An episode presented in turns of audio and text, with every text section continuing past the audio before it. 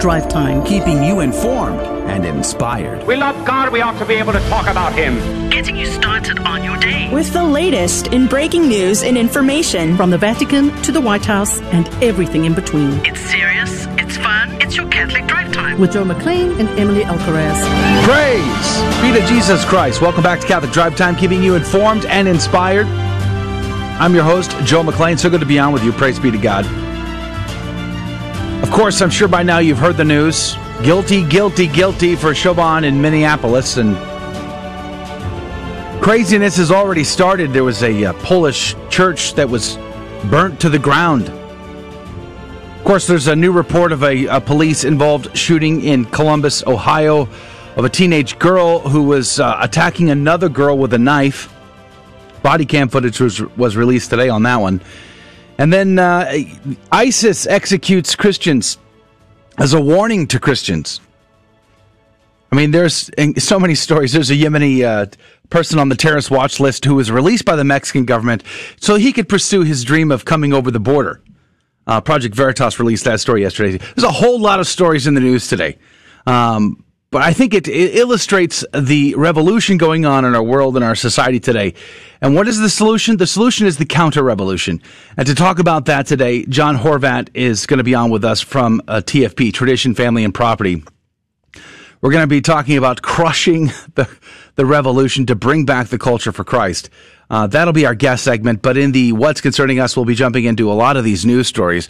And, uh, you know, where do we go from here? Who knows? Who knows is the answer. But uh, Christ is sitting on his throne, and God is so very good. Uh, another opportunity for us to do prayer, fasting, and penance for the world and, uh, and for those souls that are in desperate need to hear that. The team is here, of course. Good morning to you, Emily Alcaraz. Good morning, Joe. Yeah, lots to talk about today for sure. Yeah, praise be to God. Um, very concerning, you know, the the situation at hand. You know, uh, there's a Politico actually has a story about whether or not the judge, because it's just the jury that's come out, the judge still has to to rule, and well, the judge could declare a mistrial. What will happen then? Who knows? Like the whole world could go up in chaos, but we'll see. Speaking of chaos, Adrian Fonseca is here on the ones and twos. Good morning to you, Adrian. Good morning. Good morning.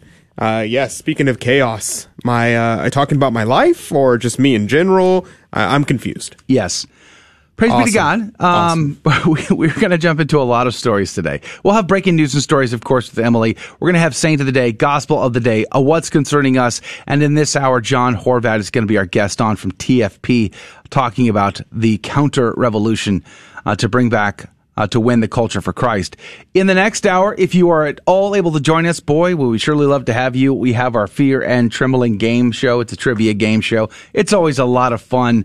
And we have a brand new prize sponsor this week. So your chance to win the prize, $100 value, I think, um, is pretty big. So stick around if you can for all or part of Catholic Drive Time today. It's going to be jam packed. Let's pray for whatever's on your heart today. Of course, we're praying for peace in our country uh, peace in the hearts and minds of those uh, people who uh, either are celebrating or lamenting today. It's like 50 50 shot, right? Uh, your friends are either loving the outcome or hating the outcome. It's one or the other. But let's pray for peace in our country, peace and justice for, for those um, people involved. Let's ask Our Lady, Queen of Heaven and Earth, to intercede for all of us, especially those that are facing their, their death today facing eternity, like those Christians murdered by ISIS. Let's pray for them. Let's pray for all those that are going to suffer today. Let's ask our Lord in His kindness and His mercy through the intercession of the Blessed Virgin Mary to be with us all uh, on this very day. In the name of the Father, the Son, and the Holy Ghost, amen. Remember, O most gracious Virgin Mary, that never was it known that anyone who fled to thy protection, implored thy help, or sought thine intercession was left unaided. Inspired by this confidence, I fly unto thee, O Virgin of Virgins, my mother. To thee do I come, before thee I stand sinful and sorrowful. O Mother of the Word incarnate, despise not my petitions, but in thy mercy hear and answer me. Amen. In the name of the Father, the Son, and the Holy Ghost. Amen. And now the headlines with Emily Alcaraz. Former Minneapolis police officer Derek Chauvin has been convicted on all charges in the death of George Floyd. Chauvin faces up to 40 years in prison for second degree murder, up to 25 years for third degree murder, and up to 10 years for second degree manslaughter. Capitol Hill security forces abruptly reversed plans to reinstall outer perimeter fencing and call in additional security measures on Capitol complex grounds minutes after Derek Chauvin was convicted. The fencing had been meant to protect against potential unrest related to the trial after Democrat Representative Maxine Waters on Saturday night called for protesters to stay on the street and get more confrontational. Archbishop Bernard Hebda of Minneapolis called for peace reconciliation, and a greater respect for human life after former police officer Derek Chauvin was found guilty of the 2020 death of George Floyd. The Tennessee House of Representatives advanced a bill this week that would require medical providers to bury or cremate the bodies of aborted babies. The bill passed through the House on Monday. It is scheduled for a vote at the state Senate on Wednesday. Lawmakers and pro life supporters say the bill would help preserve human dignity. If it is passed, HB 1181 would require medical providers to either bury or cremate the remains of a baby who had been aborted. According to the Memphis Flyer, the bill's House sponsor, Representative Tim Rudd, stated that the average burial will cost about $150 and cremation services will cost $350. Under the measure, pregnant women who would have the right to choose either form of burial as well as to select the location, but may choose not to exercise that right. Rudd said that while no state funds have been set aside for these costs, many funeral homes and charities have offered to cover these services free of charge. A global religious freedom report is seeing a dramatic increase in jihadist groups in Africa. Aid to the Church in Need published a religious freedom report on Tuesday documenting a dramatic increase in the presence of jihadist groups, some aligned with the Islamic State in sub Saharan and Eastern Africa. Marcella Szymanski wrote in the report published on April 20th Over the last two years, jihadist groups have consolidated their presence in sub Saharan Africa, and the region has become a haven for over two dozen actively operating and increasingly cooperating groups in 14 countries, including affiliates of the Islamic State and Al Qaeda. The development of these affiliates has occurred within an alarmingly short time frame, and the pattern is familiar. Attacks by local criminal gangs, spurred on by Salafi jihadist preachers, progressed from the sporadic and arbitrary to the ideological and targeted. Persecution based on faith worsened particularly in Nigeria, Mozambique, Burkina Faso, Cameroon, Chad, Mali, the Democratic Republic of Congo, and other African countries.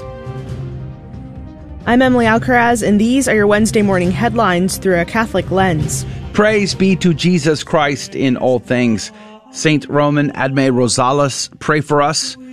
Saint Roman was born on the 27th of February, 1859 in Yolasco, Mexico.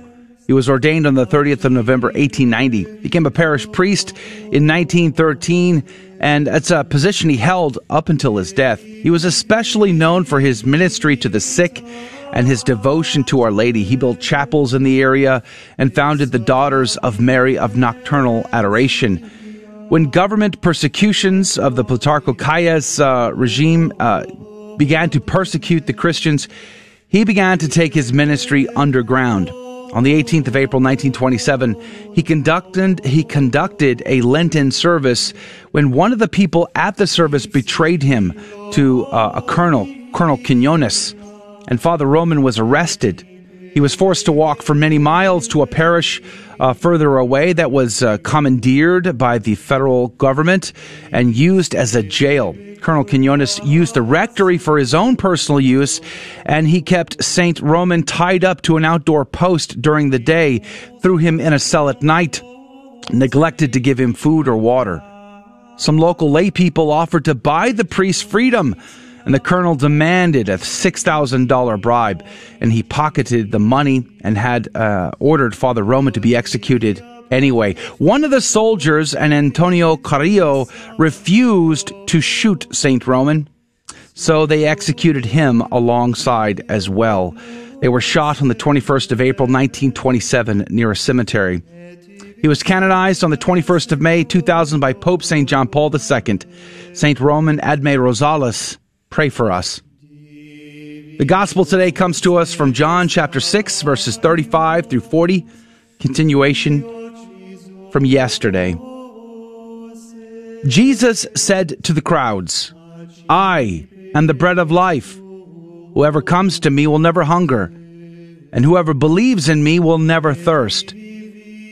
But I told you that although you have seen me, you do not believe. Everything that the Father gives me will come to me, and I will not reject anyone who comes to me, because I came down from heaven not to do my own will, but the will of the one who sent me. And this is the will of the one who sent me, that I should not lose anything of what he gave me, but that I should raise it on the last day.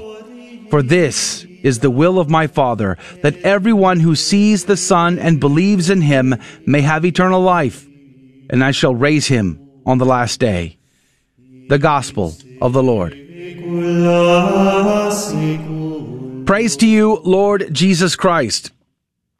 This is a, a passage, I mean, the bread of life discourse, right? So we are we are about uh, we are on the precipice here of the, the, of the really getting into the nitty gritty of this passage, of this particular uh, discourse, which is John 6 is so amazing. I just absolutely love it. Is the, the hinge for me to give my fiat to Christ and to his Catholic Church. Um, this was the, this, this particular chapter, this passage, this, this verse, this, this whole section is so powerful. You have to chew on it repeatedly uh, to get so much out of it. But let me tell you something. There's still this invitation at this stage of the affair of Jesus inviting them to have faith.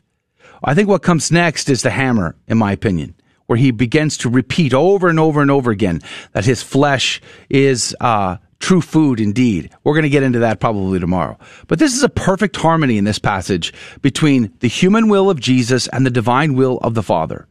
There's never any conflict between these two. Perfect harmony between the Son and the Father, an invitation to believe and a promise of resurrection. What is the test of that faith? The test will be the Holy Eucharist.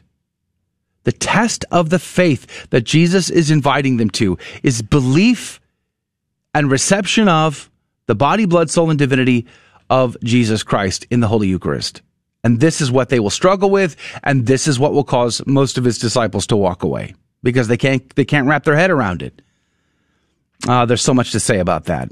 But here's an interesting thing, and I want to peek. I want to bring Adrian in. Even uh, lately, we haven't been uh, doing the the tit for tat stuff uh, uh, in the gospel reflection, but I think this is fascinating.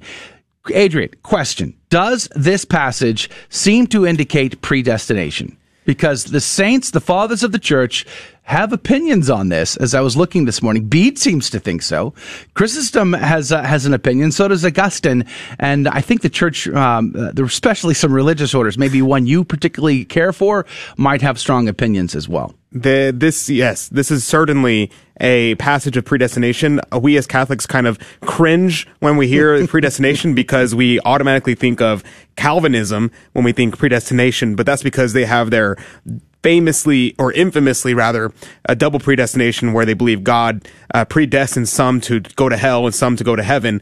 Um, we also believe in predestination as Catholics, but it's a little bit more complicated. Um, to go over in a minute. But long story short, yes, this does uh, talk about predestination and. Um, and we should be aware that this is a teaching of the church that God does predestine those to heaven, and we probably should uh, spend spend some time exploring this, and maybe we'll have time uh, in the second hour uh, to talk about just the implication of the predestination instead, because we only have about 30 seconds before the break. it's not enough time to really dive into it.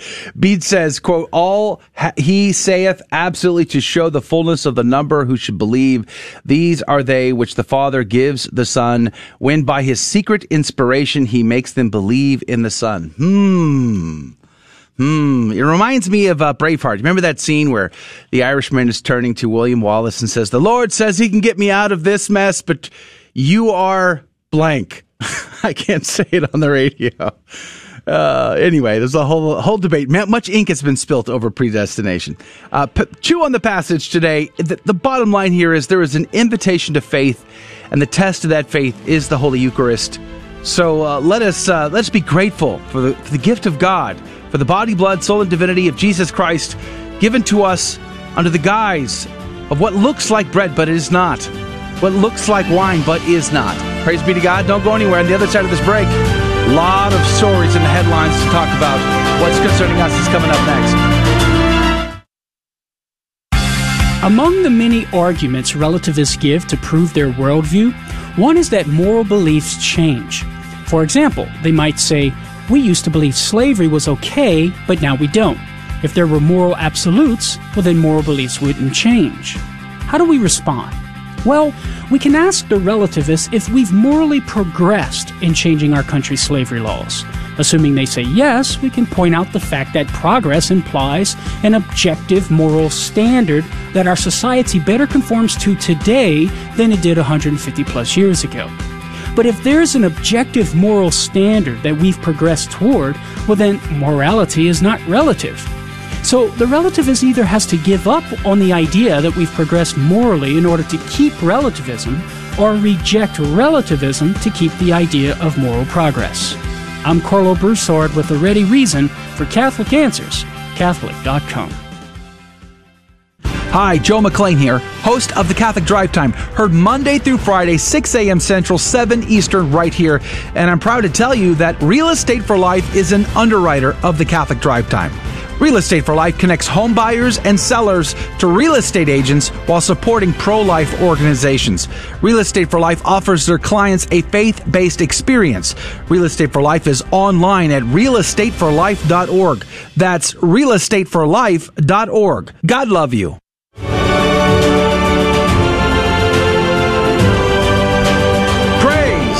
To Jesus Christ. Welcome back to Catholic Drive Time, keeping you informed and inspired. I'm your host, Joe McClane. So good to be on with you today. So much to talk about in the headline news. Of course, the uh, Chauvin trial is definitely going to be on the agenda this morning. Um, coming up in 20 minutes or so, John Horvat from TFP, Tradition, Family, and Property in America, is going to be on to talk about the counter revolution the revolution versus the counter revolution, crushing the revolution for the glory of God and the salvation of souls, winning back the culture for Christ. So I've been reading uh, Professor Plinio's book, Revolution and Counter Revolution. So that's uh, part of the reason why we invited uh, John Horvat on to talk about this. So that's coming up 20 minutes from now. What we can do. That's the bottom line there. But there's so many stories today. You know, we all waited. Uh, it was I think it was pretty obvious when the jury came back within four hours to say they have a decision.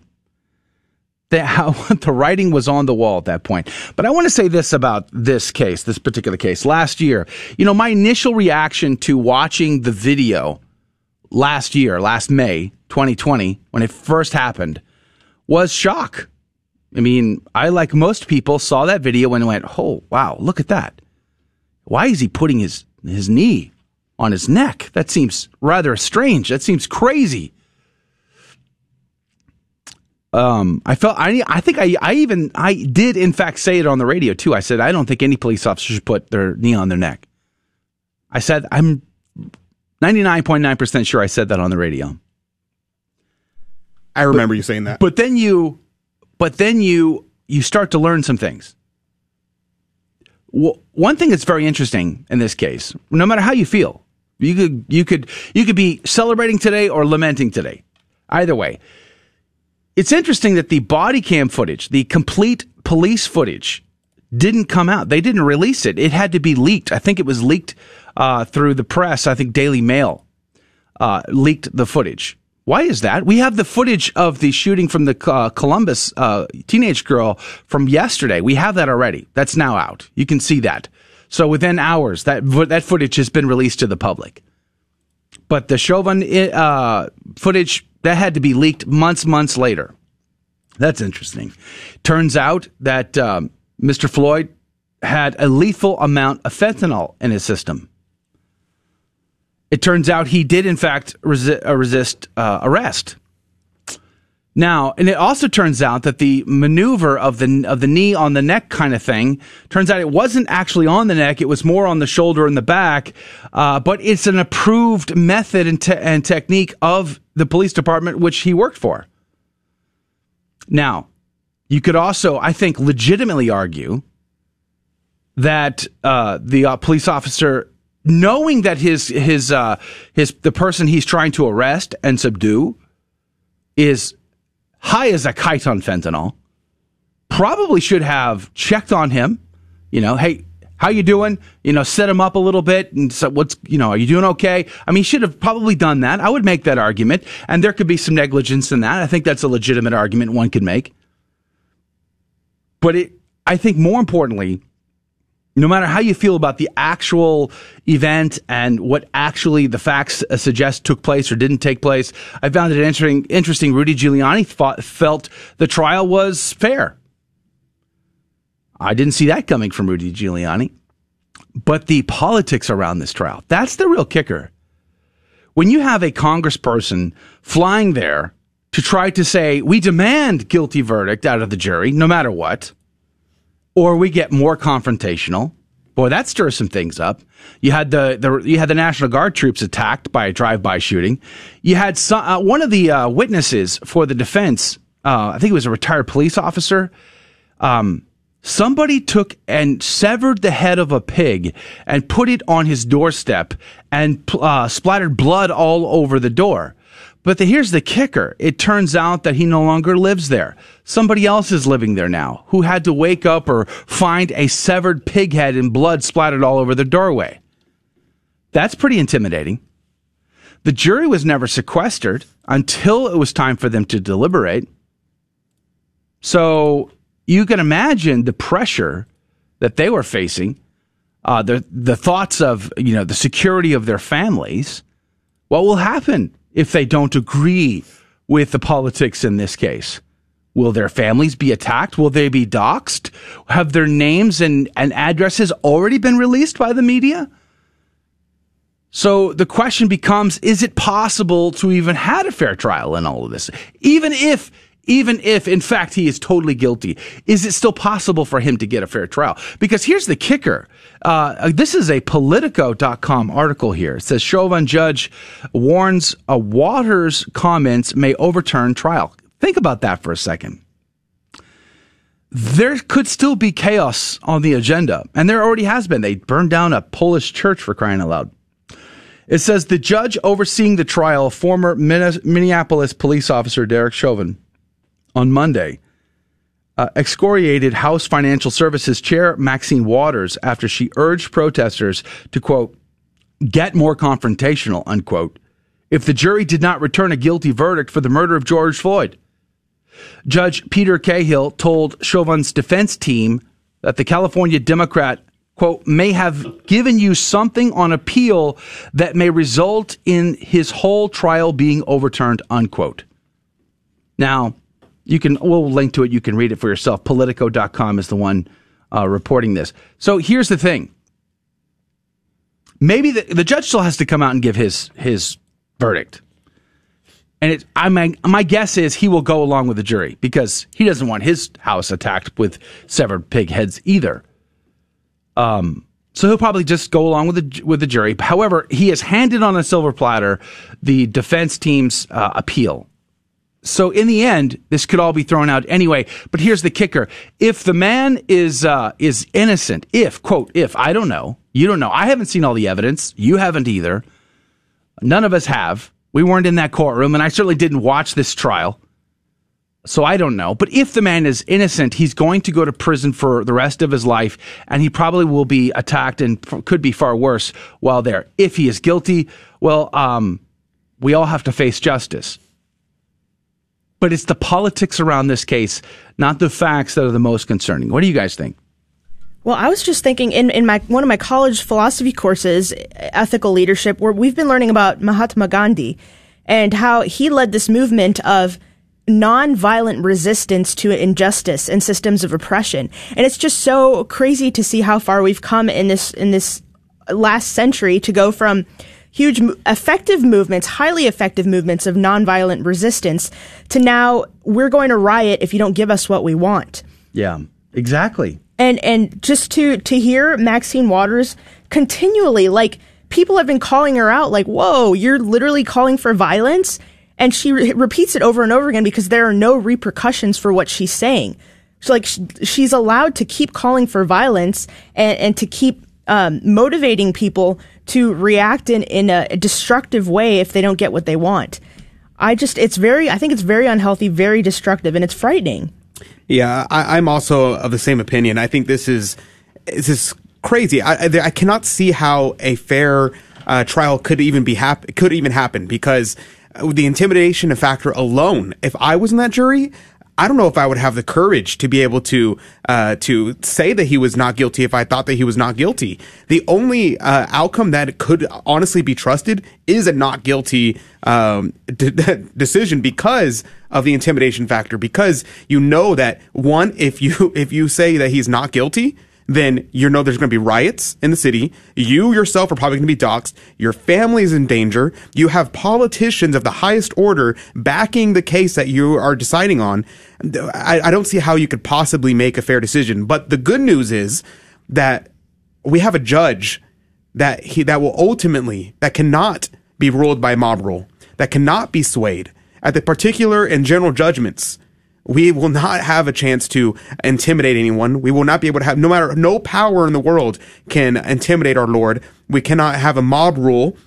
Justice will be served in the end. And no matter what happens, uh, whatever, who is right, who is wrong, justice will be served at the particular and general judgments. You know, think about the ramifications of this. You know, pretend for one second that you're a Caucasian person who works in the police department someplace in America and you're sitting in your car and you hear over the radio a call to respond to an incident involving uh, a person who's who's uh, black, will you respond? Will you go? You pro- most of them still will. Why? Because the vast majority of our police officers are servants. They want to help they feel called to the vocation and the, or that occupation rather, and they are going to serve. But boy, are they going to double question them, themselves. The boy, are they going to be thinking in the back of their head, is this going to mean I might have to face prison? Does this mean my family will be doxxed? If if this thing doesn't go down perfectly, uh, if there's some sort of mistake, some sort of issue that comes up along the way of this incident, will will this be the end of my career, or worse, will I have to go to prison? I mean, how many police officers are just saying, this is too much now. It is a bridge too far. I can't do it anymore. And they walk away. What will we get for police uh, departments around our country, and especially in the major cities and the high crime areas? Will we have a quality police department in those in the in the coming days? I don't know. I think this will tragically uh, gut many police departments around our country. I think there'll be a lot of incredible uh, uh police officers who will who will think twice because they probably feel the risks are too high for for the work and for the and for the pay. Yeah, we cannot live in in a society where we have anarchist groups that are intimidating people to the point where they feel they have no choice otherwise they're going to face uh, this this bullying from them. It's that's how democracy dies. When you let anarchist groups intimidate you and push you into a corner and do whatever they tell you to do. Yeah. It is a very tragic situation for everyone involved, in my opinion. And uh, who knows? You know, again, I don't know all the evidence. I certainly don't. I did not follow the trial that very all that closely because I knew it was more political than it was uh, anything else. And and here we are, and it's the days ahead are going to be tough. But uh, you know, if you go back and read St. Paul in Thessalonians when he talks about the great man of perdition, the Antichrist, when he makes his, his entrance upon on the stage of, of our times, you know, what has to happen before that? The great apostasy. So the build up to the end times comes with a with a degrading of culture, a degrading uh, of of our society, but more importantly, a degrading of the faithful. And we must, as faithful Catholics, decide to stand our ground, that we are going to stand upon the rock and our faith. We must have faith and we must believe and we must teach and, and share that with the world around us. So no matter what the laws or the craziness in our culture is, we still have an opportunity to help evangelize for the glory of God and for the salvation of souls. That's why we've invited John Horvat on our program. He's coming up in just a little bit, right after this very short break. We're going to talk about the revolution that we see in our streets and our in our headlines and everywhere else.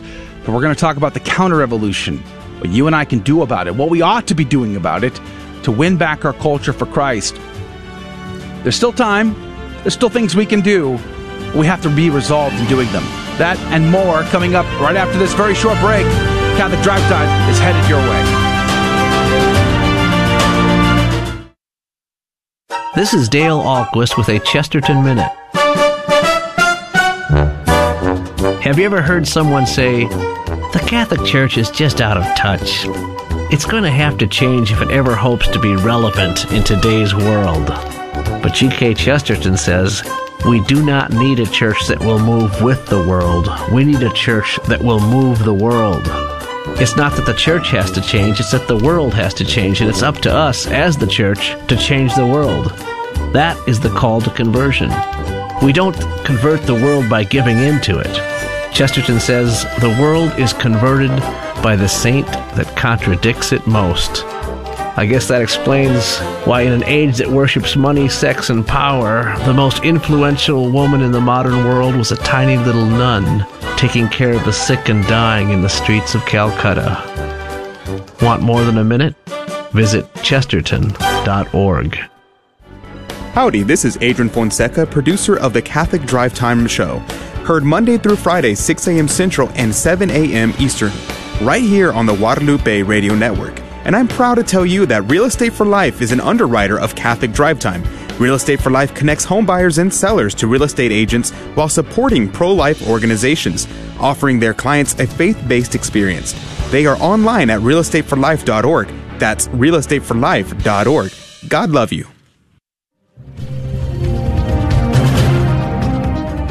Welcome back to the Catholic Drive Time Show. Today's Wednesday, April 21st, and these are your headlines for today.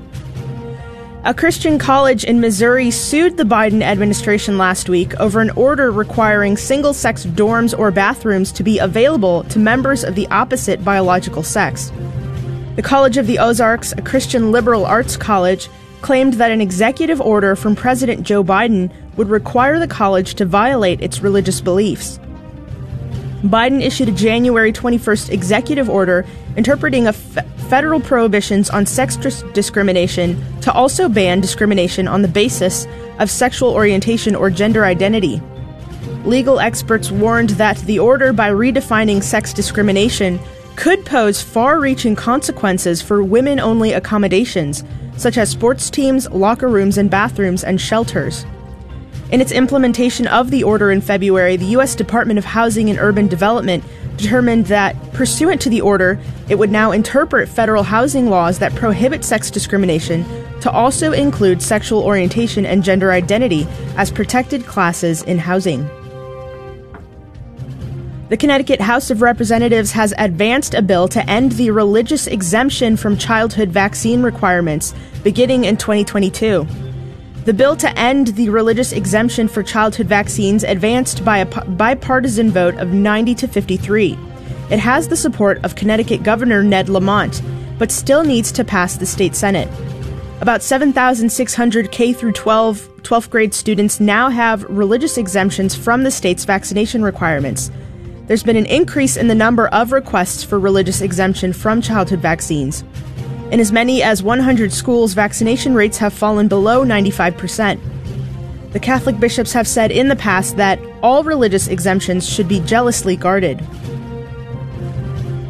The number of migrants arriving in Italy by sea tripled last year, with more than 34,000 migrants arriving by sea in 2020, up from 11,000 arrivals the previous year, while the number of legal asylum applications in Italy decreased to 28,000 apl- applicants.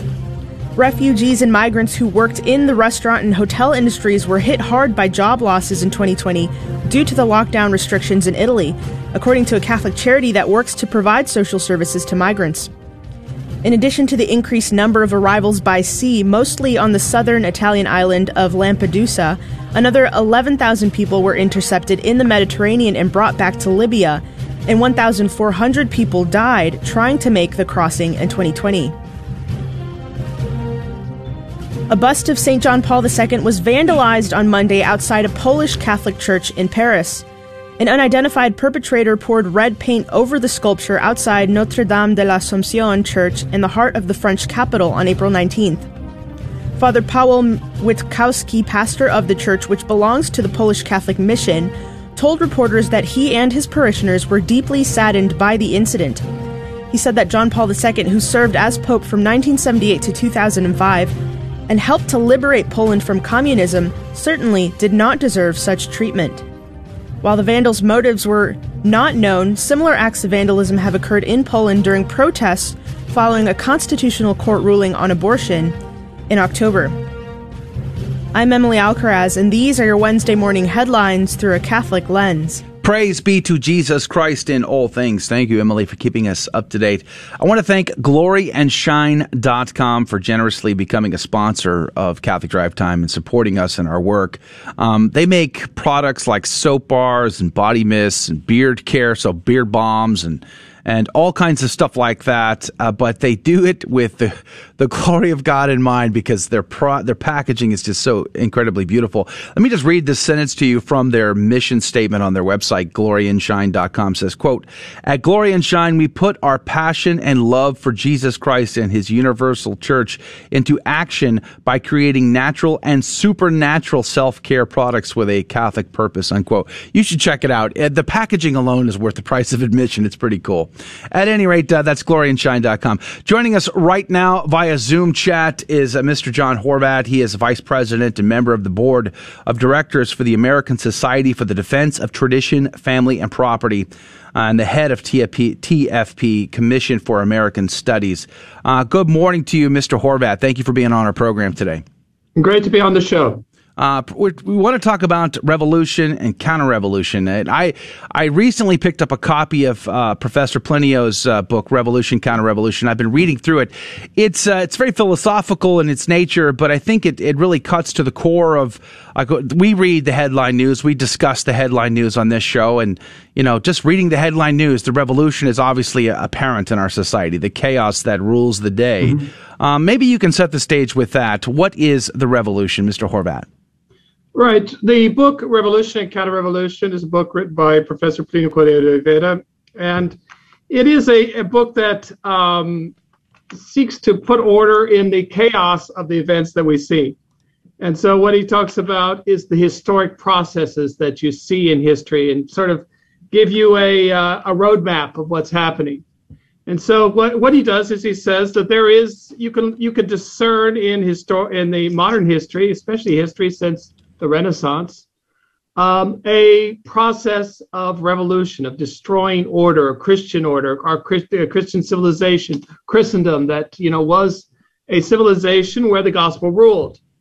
And so he says that you can define certain events in history, revolutions in history, as um, you know, as milestones that broke down order and so he he he he says there are four major revolutions in history and in modern history: the Protestant Revolution, the French Revolution, the Communist Revolution, and the Sexual Revolution of the '60s, and how all these uh, contributed to to to uh, to destroying Christendom. And you could put them all together and call them. He puts them all together and calls them the revolution.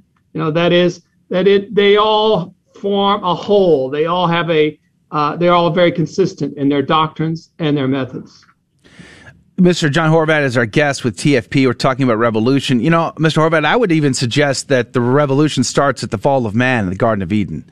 You know, the, right. the, the, sinful nature, the concupiscent nature of man as a result uh, to that fall is always uh, in a in a sort of a state of rebellion or on mm-hmm. the brink of rebellion for those that are trying to live in a state of grace at least. Uh, and but there is a, an organization to the re- the rebellion that's I think outlined in, in Professor Plinio's book, and I, I find it particularly fascinating because so many people, Catholics included, um, can't see the through the proper lens the Protestant Revolution or the French Revolution. Mm-hmm. Um, I think some of us are living the Communist Revolution pretty hard now, but mm-hmm. uh, like with, when we look back at the, these other two revolutions, the Protestant Revolution or the French Revolution, they can't see their connectedness. They can't see how they might be wrong. Many people mm-hmm. uh, sing the praises of the French Revolution. What would you say right. to that? Right, definitely. What what characterizes these revolutions are two things: uh, pride and sensuality that they brought all these revolutions have in common the fact that they want to destroy the moral foundations of society and also want to destroy um, let's say um, the uh, authority rightful authority that that rules in society Uh, the French Revolution is particularly problematic because it was near our own revolution. And the French Revolution, you know, it's portrayed as something that is a, a revolution against tyranny. But you, when you look at the revolution itself, it destroyed the social order that existed in France and created its own tyranny, the guillotine, and and uh, killed, you know, millions of people. So, you know, it is a. I, I think it is a lack of of uh, you know our teaching in history. People really don't understand what happened then. Uh, a, a, very good Catholic perspective of what happened in the French Revolution will will allow you to see it was a very anti-Christian, anti-Catholic revolution uh, that persecuted the church, and and there are many martyrs as a result. Mr. John Horvat is our guest. Uh, we have to take a break in a couple of minutes, but mm-hmm. I, I, know that you also wrote a book called Return to Order, um, mm-hmm. and it's sort of uh, tying into this theme as well. Tell us about your book. Yes, my book is a is an application of revolution and counter-revolution. That was its intention. It is to describe historic processes in our own history and our own, uh, especially uh, from the from the Industrial Revolution on, how this uh, had its impact upon economy and culture and what a, a, a true Catholic culture is, a co- true Catholic economy is. That's what this book outlines. There's so much in our society I think we could point to. Um, what would you say are the biggest telltale signs for those that can't see it? Like, what would you point to to say, "Look, revolution, see revolution, see revolution"? What what what are the symptoms that you might point to for those that can't see? I think it's very, very, very manifest in our culture. You know, the uh, our culture has is a is a manifestation of philosophies and doctrines that that uh, show themselves in, in, in our daily lives. Uh, I think today's revolution is definitely the the sexual revolution, the what we was called the fourth revolution, and that is we see it in our daily lives and the way people uh, the way people um, you know the the vulgarity of life, the lack of civility in life the uh, you know a lot of the very uh, obscene musics that we we have, the the um, the immoral fashions, uh, you know, all these point to those those uh, a, a, philosophy of life and a uh, definitely a revolution of overturning Christian values and uh, ways of life. are you at all surprised to see? Um, well, that music means we got to go to break. Right. So we're going to okay, hold that thought. but, uh, you know, I guess I'm not surprised when I see so many Christians, Catholics, uh, really sort of embrace the revolutions. They seem to have lost the zeal, the fervor, the salt. So uh, we're going to talk about the counter revolution on the other side of this very short break. Mr. John Horvat, TFP, is our guest. And the counter revolution is coming up next. So don't go anywhere. Catholic Drive Time is headed your way.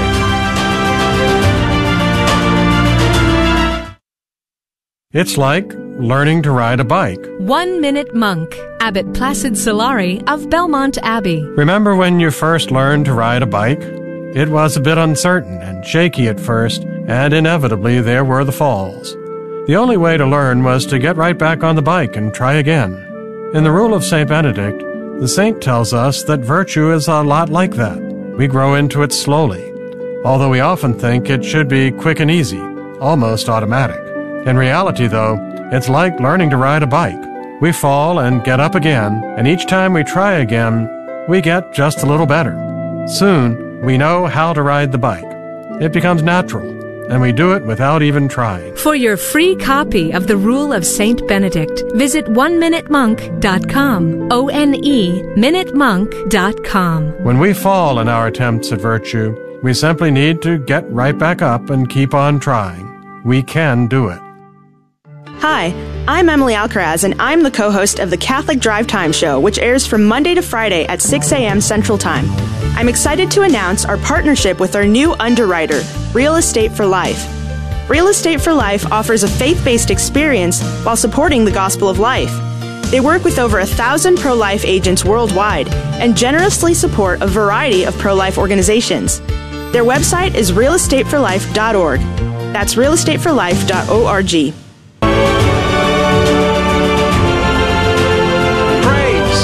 Jesus Christ. Welcome back to Catholic Drive Time, keeping you informed and inspired. I'm your host, Joe McClane. So good to be on with you. Praise be to God. Mr. John Horvat is our guest. He is with TFP, Tradition, Family, and Property. He has a book called Return to Order, where we're talking about that, as well as Professor Plinio's uh, revolution, counter-revolution. It's it's uh, really the same theme and really the same subject here. But before we went to the break, uh, Mr. Horvat, I was saying I'm not surprised to see so many Christians embrace, you know, the the, the these tenets of revolution, sort of uh, um, turning away from Christianity. I mean, in fact, uh, there was a, a, a study then maybe two weeks ago that said mm-hmm. for the first time in America, less than mm-hmm. half of Americans identify as Christians. Um, so the non N-O-N-E category is skyrocketing in our culture. That's a telltale sign, is it not? Yes, definitely. And, you know, it, it is a result of the, I mean, everybody's hit on all sides. They're getting hit in the schools. They're being hit in the culture. They're being hit in, in, in what they, uh, in, in even the crisis inside the church. All these things that, nor, all these normal structures that would normally help persons to live lives of virtue and live, live Catholic lives, you know, they are undermined. And so, uh, it, as you say, it's not surprising. It's, uh, you know, that this is happening. And, uh, you know, it, it is something that um, is so tragic because we have the elements, uh, let's say, to, to do a counter revolution. Uh, but uh, it is it is something I, I, think this book helps a lot to put it in perspective and see what's coming at us and who's coming at us. Mr. John Horvat. Um, yeah, so I one of my favorite lines in Revolution Counter-Revolution is the very simple description of what the revolution and counter-revolution is. Uh, Professor Plinio saying that re- if the revolution is disorder, then the counter-revolution must be a return to order. Um, and so, what, your book uh, talks about this, and I just wanted to point out that it's free online. So if anyone wants to get it, they can go to the Return to Order uh, website and uh, get it there. But absolutely, I what what exactly does that mean though? Because it seems uh, that that that rings clear to me. But can you parse that out? What does it mean that the revolution is disorder and the counter revolution is order? What what does that actually mean? Okay, that passage, in fact, I have the book here, is, you know, that uh, revolution is order and the uh, counter-revolution is the restoration of order.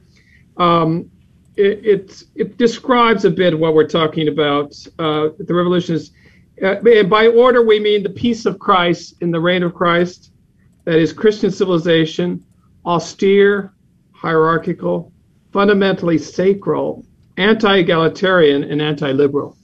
That's the description that he gives of what we mean by order. And uh, you know, just to parse that out is to say a society that that that uh, functions in in accordance to its end. Its and its end is the sanctification of souls and and eventually get into heaven. So that a society is organized in a way which uh, reflects, you know, God and His order and and and and the goodness of God and the virtues of God. So that is what we mean by order, a, a society that is profoundly uh, sacred, that has in mind our final end. And uh, uh, the, the, the revolution likes, wants to destroy that, you know, through all the means which we just, we've just talked about. And that reminds me of something I just learned recently speaking to some of the TFP members of Professor Plinio's uh, description of what he calls a, ca- a Catholic sense. Um, and that, that really struck home with me because it was like a common sense, but a Catholic sense. And so we have, uh, this like, some things just seem off to us. Like when we hear heresy or we hear, uh, things that just, uh, we just know in the, in our bones that it's, that's not right. Uh, yet we are convinced to go along with it otherwise. Could you talk about like how do we develop this Catholic sense, or I guess in theological terms, the the sensus fidelium? What what is this Catholic sense that we have innate in us? Yeah, the Catholic sense is is you see it all the time in in history. I mean, a lot of times uh, there are cases where you know um, uh, a, preacher will be preaching in a church, and a and an old lady or a little child will say, "No, that's heresy," you know, because it's so it's so much a part of our being that we are in sync with what God thinks and what God how God acts God acts that uh, you know we sense that. May, we may not know how to make it explicit. Many times, you know, you, he won't be able to give the theological reasons behind it, but they'll say, no, that's wrong.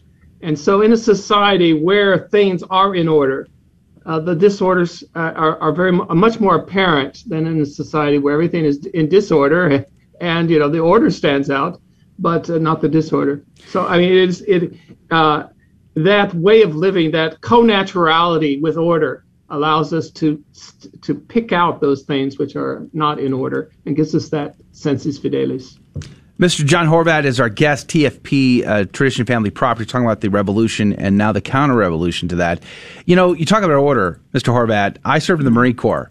And hierarchy and order is just a part of the structure and the life of every Marine. It's uh, beaten literally into you from the first days of your service. Mm-hmm. Um, so uh, I, it's something I understand very, very easily, comes very natural to me. And you see that in, in nature and society, in, in, in creation itself. You can see a structure and a hierarchy and or, uh, an order of things. It seems very reasonable, and yet uh, we see disorder in the culture. One of the p- reason why I bring this up is because one of the things t- in the counter revolution, especially reading Professor Plinio's book, it seems very clear to me that all of us Christians have an obligation, have a duty to bring about the counter revolution within our our capabilities, within our aptitudes, our spheres of influence, within our society where, where we serve right where the rubber meets the road.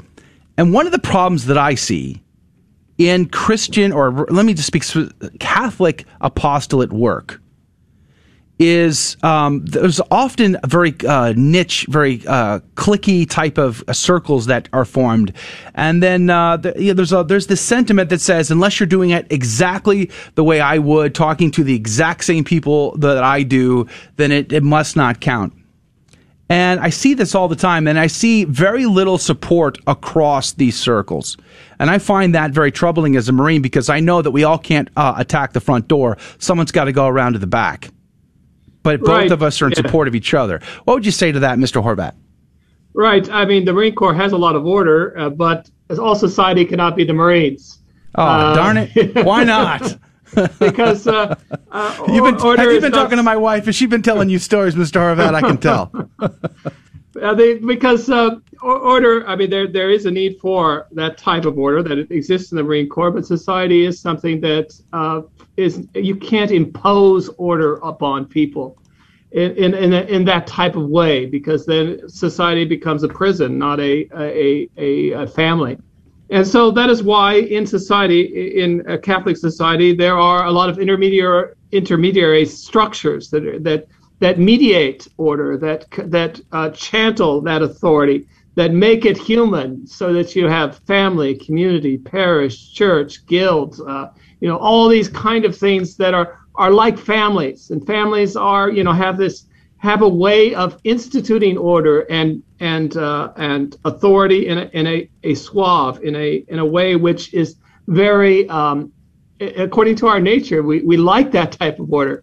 And so I think that is a lot of a lot of what's missing. You know people say well you know uh, society's a mess. Let's just you know put it in order by uh, just by ordering it in order. And, th- and that's not going to work.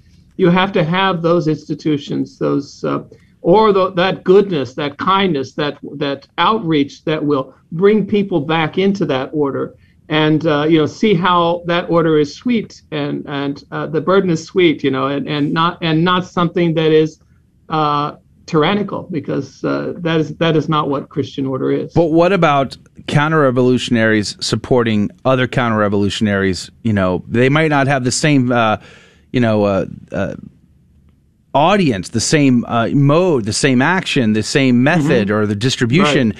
but they are uh, to working together in the same cause. Shouldn't they be supporting one another? That was really the point I was trying to get to. Yeah, absolutely. Yes, yeah, it's it shouldn't be my way or the highway. It should be well. Let's let's work together. And you know the idea of subsidiarity, which is very much very popular in Catholic, uh, is is a Catholic principle. Says well, um, as long as you have the right principles, do it the way you think it needs to be done. As long as you're following, you know, the ch- church teaching, I don't care how you do it. Just get it done and do it the way, do it in your way, and I will do it in my way. But when it comes to those principles, I will be intransigent. I will, you know, I will insist because those those are things that are non-negotiable. Mr. John Horvat is our guest, tradition, family, and property. We're talking about the revolution and counter revolution in our society. We have about three minutes left with you. Uh, tell us. So, what, what are they? What's the action plan here? What should every Catholic who's listening right now take away from this conversation? What should they be doing? I think they, they need to sort of uh, to uh, to, to to look at you know at the events around them and say, well, you know, there is a logic to this. There is there are processes that are happening here. Let me let me try. It is not history is not chaos or evolution. It is something that is guided by God. That is, you know, God intervenes in history. God has its role in history, and the devil has his role in history. That this is a fight between God and the devil, and that of course God will win but you know to to to uh, put our prayer lives let's say in the perspective of history that we can have an effect our prayers can have an effect our actions can have an effect um, god if if we uh, apply them to these to, to this to this perspective that our spiritual lives are not just something that's for ourselves and very uh, closed in and isolated but we have an impact upon everyone we need to make that impact felt would you suggest that every Catholic could do something? Oh, absolutely. Yeah. Any any type of activity allows itself to uh, in, to be put in the perspective of revolution and counter-revolution, even if it's acts of charity or acts of uh, uh, you know just uh, acts of charity or uh, teaching or teaching mathematics. You know, whatever. You know, all these things can have that perspective, and you you know we can put them inside that perspective. All right, Mr. John Horvat from TFP has been our guest. His book is Return to Order. You can find that linked up, but it's returntoorder.com. I think you can get it for free, in fact. Dot org. Dot org. Forgive me. Yeah, returntoorder.org. Mr. John Horvat, thank you for your time today. God bless you and God love you. It's been great. All right, uh, that's going to do it for hour number one of Catholic Drive Time. Praise be to God. Uh, we're glad that you were a part of the show today. If you can join us in the next hour, we would love to have you we, of course, will have breaking news and stories, Saint of the Day, Gospel of the Day, but we'll also have our Fear and Trembling Catholic Trivia game show where I promise you're going to learn something and you can win some prizes. You can find the links to our program on our website, grnonline.com forward slash CDT. We'll see you back here 6 a.m. Central, 7 Eastern for Catholic Drive Time. God love you, God bless you, or we'll see you in the next hour. Until then. Thank you for joining us on Your Catholic Drive Time where it is our pleasure to keep you informed and inspired. Join us Monday through Friday at the same time, right here on your favorite Catholic radio station. Don't forget to connect with us. Just go to facebook.com forward slash Catholic Drive Time. Again, that's facebook.com forward slash Catholic Drive Time. Be sure to share more than just us today. Share Jesus with everyone you meet. Bye now, and God love you.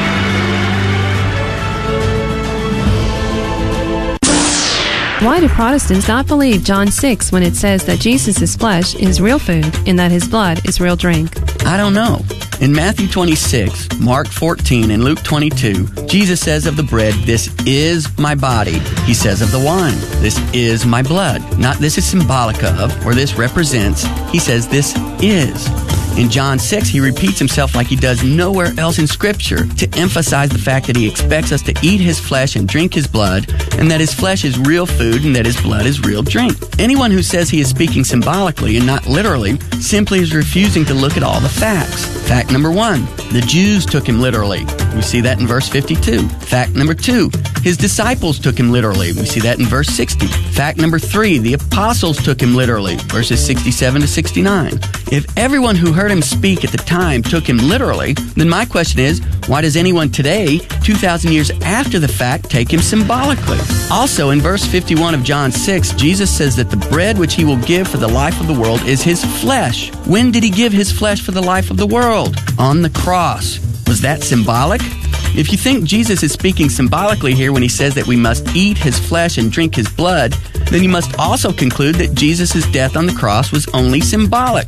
It wasn't really Jesus hanging up there. It was symbolic flesh and symbolic blood. Jesus is clearly talking about the flesh that he gave for the life of the world. He did that on the cross. Those who believe he is talking symbolically here in John 6 have a real problem when it comes to John 6, verse 51. Did Jesus give us his real flesh and blood for the life of the world, or was it only his symbolic flesh and blood? A beacon of truth in a troubled world. This is the Guadalupe Radio Network, radio for your soul Odyssey begins at the University of Dallas, the premier Catholic liberal arts university in Texas. With campuses in Irving and Italy, UD's rigorous core curriculum sets it apart. An education rooted in the great works of Catholic and Western tradition. An education that ennobles and enables students in their pursuit of wisdom, truth, and virtue. Undergraduate, graduate, and certificate programs available. Start your college odyssey at the University of Dallas today. Go to udallas.edu to learn more. Welcome to your Catholic Drive Time, keeping you informed and inspired. We love God, we ought to be able to talk about Him. Getting you started on your day. With the latest in breaking news and information from the Vatican to the White House and everything in between. It's serious, it's fun, it's your Catholic Drive Time. With Joe McClane and Emily Alcaraz. Praise be to Jesus Christ. Welcome back to Catholic Drive Time, keeping you informed and inspired. I'm your host, Joe McClane. It is great to be on with you. Praise be to God. Hopefully, your day is going to go really well. I can see the sun coming up and great opportunity to give God praise. We just wrapped up a conversation with Mr. John Horvat about his book, Return to Order, which you can get for free at returntoorder.org, um, about the revolution and counter revolution in our society. Great conversation. We will post that video later today, uh, as well as uh, we we've been posting all of the interview segments as standalone videos, so you don't have to watch the entire show to get to it. You can just listen to that one conversation. Uh, we post that at the Catholic Drive Time YouTube page. We also post it at the Catholic Drive Time Rumble page. We post it on Facebook as well. And I don't know, well, I I tend to pass them around all of my social feeds, so they're everywhere. But you can find the specific links on our website, grnonline.com forward slash CDT. grnonline.com forward slash CDT. If you'd like to find those videos or the links to all of them, uh, they're all right there. Plus, our, our audio podcast is there. There's a ton of information, like sponsor information there as well. But uh, so great conversation and a lot of headlines that we were covered in the last hour. Of course, we we also discussed the uh, uh, Chauvin trial there in, in uh, Minnesota. So much going on today. Uh, good morning to you, Emily Alcaraz. Good morning. Yeah, definitely so much to talk about this morning. And um, we did discuss a little bit about the Chauvin trial, but, you know, a great tragedy, but um, worse, well, not worse, but it's being used for political purposes, which is even more upsetting is just ex- exacerbate, exacerbating the situation. Yeah, amen. It is. Can't talk today. I know. it's early still. It's early. It's praise be to God. Speaking of uh, early still, Adrian Fonseca is here on the ones and twos. Good morning to you. Yes, and on this early morning uh, during the gospel segment, I'll be talking about predestination. So right now I'm like, oh man, priming myself to, uh, to, to, talk about predestination from the gospel passage. Some of us are saved and. I don't want to. I don't want to point fingers at you, Adrian, but some of us are saved. That's all I'm going to say. That's all I'm going to say.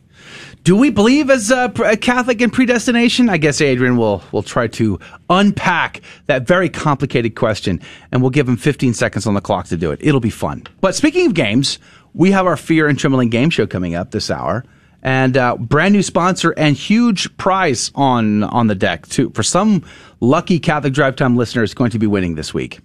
That's Emily? right. Our sponsor is Providential Company, and they're giving away a prize pack which includes a custom made incense smelling victory votive candle, a print of Our Lady of Guadalupe, and a memento mori enamel pin. Hmm. Super cute. Are you seeing the connection here? I'm connecting the dots between providential and predestination. I feel like it might be God's providence that we should be dealing with uh, predestination in the week that we give out providentials. Wow! Are you, you seeing you seeing that? It's an inter- interesting connection. Interesting connection. Um, we we will we will, we will uh, approach this and we will see. Uh, the best thing about this is uh, you know devotion to the Holy Rosary and devotion to Our Lady is a sign of predestination. So. Um, just that, that's that's a, that's the easy part. That's the easy. Praise be to God. All right enough shenanigans for uh, for one morning here. We have the game show coming up. Of course, if you want the rules to how the game is played, or even the phone number if you would like to be the contestant and possibly win the prize, all of that is linked up at grnonline.com. Let's pray for your intentions. For we're also praying for our intentions here at Catholic Drive Time. Emily's last day is fast approaching, so we are actively praying that the Lord will provide a great replacement and uh, for a new team member here. So that intention's on the deck. Of course, peace in our country for all those people who are who are suffering today, especially those martyrs that uh, ISIS executed, those Christians. Uh, we're praying for their their repose of their souls as well. And let's ask Our Lady to intercede for all of us. In the name of the Father, the Son, and the Holy Ghost. Amen. Remember, O most gracious Virgin Mary, that never was it known that anyone who fled to thy protection, implored thy help, or sought thine intercession was left unaided. Inspired by this confidence, I fly unto thee, O Virgin of Virgins, my mother. To thee do I come, before thee I stand, sinful and sorrowful. O Mother of the Word incarnate, despise not my petitions, but in thy mercy hear and answer me. Amen. In the name of the Father, the Son, and the Holy Ghost. And now the good news with Emily Alcaraz. Pope Francis will ordain nine men to the priesthood on Sunday, including a former film director and a 28 year old soccer player who turned down a chance to play for the team AS Roma. In 2010, Samuel Piermarini was offered a chance to sign as second goalkeeper for the youth team of AS Roma, part of Italy's Serie A soccer league in the National Youth Championships. Piermarini said he decided not to accept the proposal, however, because he was also starting to realize there might be something else he wanted to do with his life. The next year, Piermarini told his family that he felt called to the priesthood, saying, The call of the Lord did not come at a precise moment. It was 2011, and I remember that day after day inside of me, I felt that was the way I would be fulfilled. He entered the Redemptoris Mater Seminary, and on April 25th, Good Shepherd Sunday, he will be ordained a priest for the Diocese of Rome by Pope Francis in St. Peter's Basilica. The soon to be priest said he still loves to play soccer, and while in seminary, he created a soccer tournament with friends and classmates. A team of demolition workers at Christchurch, New Zealand's Cathedral of the Blessed Sacrament have made an epic discovery. A collection of Catholic relics was excavated from the rubble, preserved in coffee jars, buried beneath an inch of concrete. Christchurch's cathedral became pegged for demolition after earthquakes devastated the property in 2010 and 2011.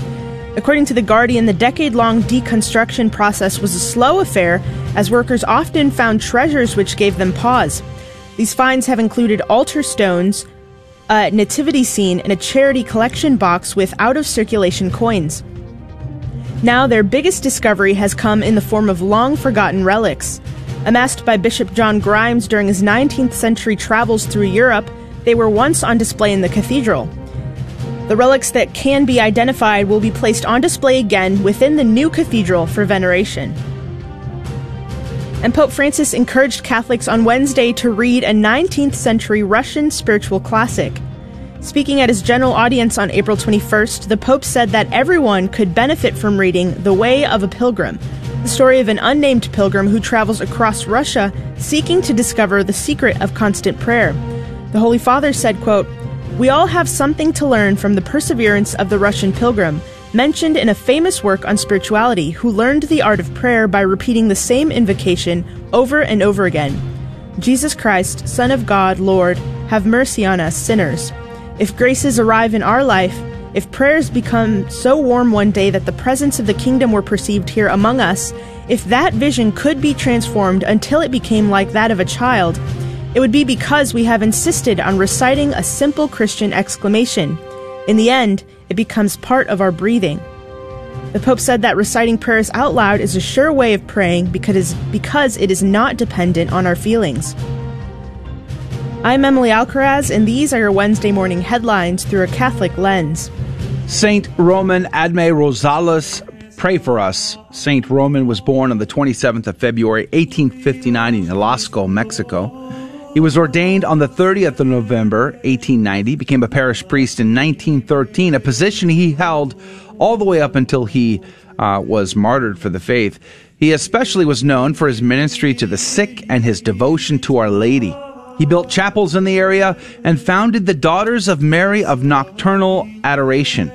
And when the government persecutions of Catholics arose under Plutarco Calles, he took his ministry underground. On the 18th of April, 1927, while conducting a Lenten service, one of the people at the service betrayed him to a uh, Colonel Quinones, and Father Roman was arrested and forced to march many miles to another parish that was commandeered to be used as a jail. Colonel Quinones had uh, took the rectory for himself and his own use, while he kept Saint Roman tied to an outdoor post during the day, threw him in a cell at night, and neglected to give him food or water.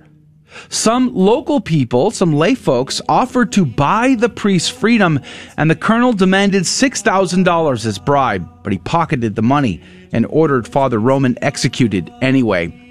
One of the soldiers, an Antonio Carrillo, refused to shoot Saint Roman, and the two of them were martyred together. They died on the 21st of April, 1927, and uh, Saint Roman was canonized on the 21st of May, 2000 by Pope Saint John Paul II. Saint Roman Adame Rosales, pray for us. The gospel today comes to us from John chapter 6 verses 35 through 40.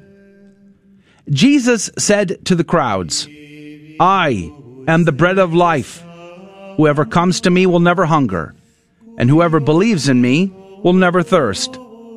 But I told you that although you have seen me, you do not believe.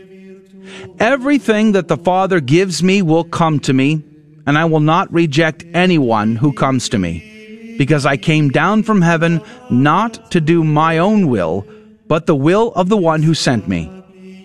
And this is the will of the one who sent me that I should not lose anything of what he gave me, but that I should raise it on the last day. For this is the will of my Father, that everyone who sees the Son and believes in him may have life eternal, and I shall raise him on the last day. The Gospel of the Lord. Praise to you, Lord Jesus Christ. Uh, the perfect harmony between God's will and the divine will of the Father and the human will of the Son. Make that very clear in your mind. There is no conflict between Jesus and his human will and the divine will of the Father. Not that Jesus isn't divine. That is the point. He is, in fact. Uh, but there is no conflict. He came to do the Father's will, and this is a strong invitation to believe. And yet they won't. They won't believe. And what will be the test of their belief, their faith, or their lack thereof? It'll be on the Holy Eucharist the body, blood, soul, and divinity of Jesus Christ.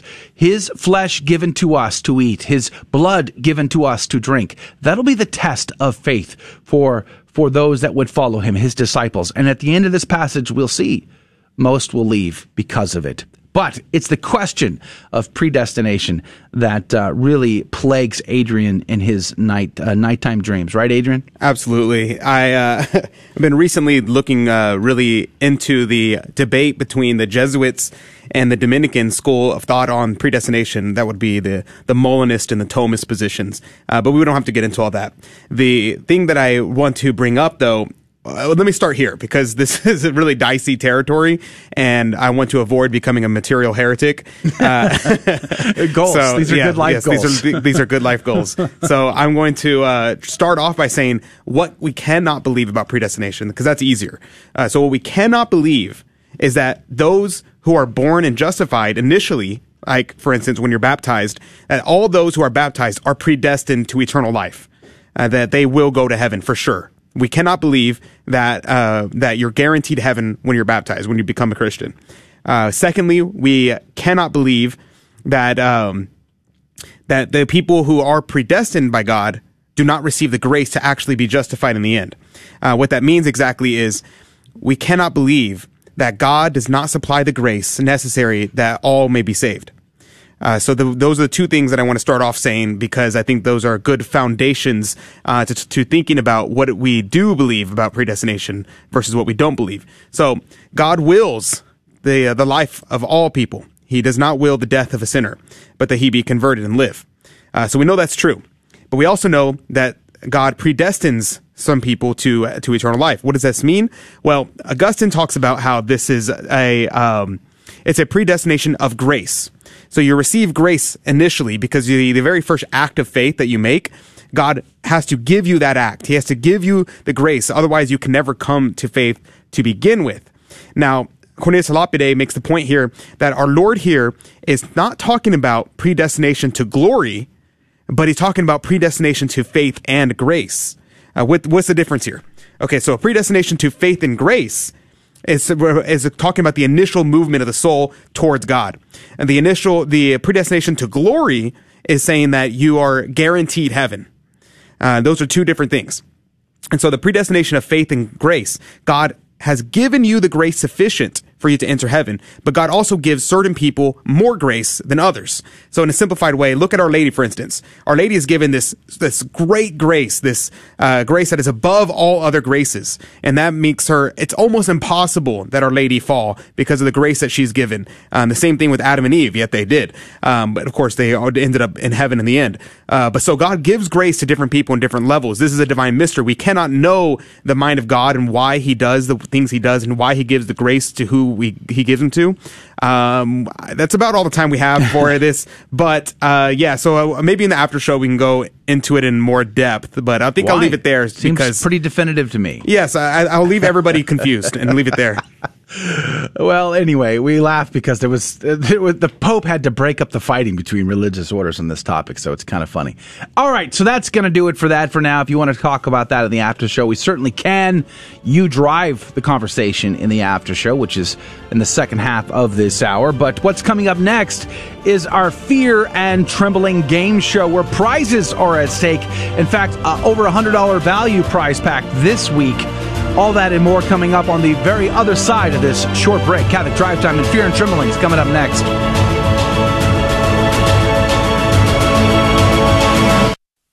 We all know children have a natural innocence and a sense of wonder. Yet our world is full of distractions that can pull families in the wrong direction. But with the help of God and a church family, your children can grow in the security of faith, hope, and love.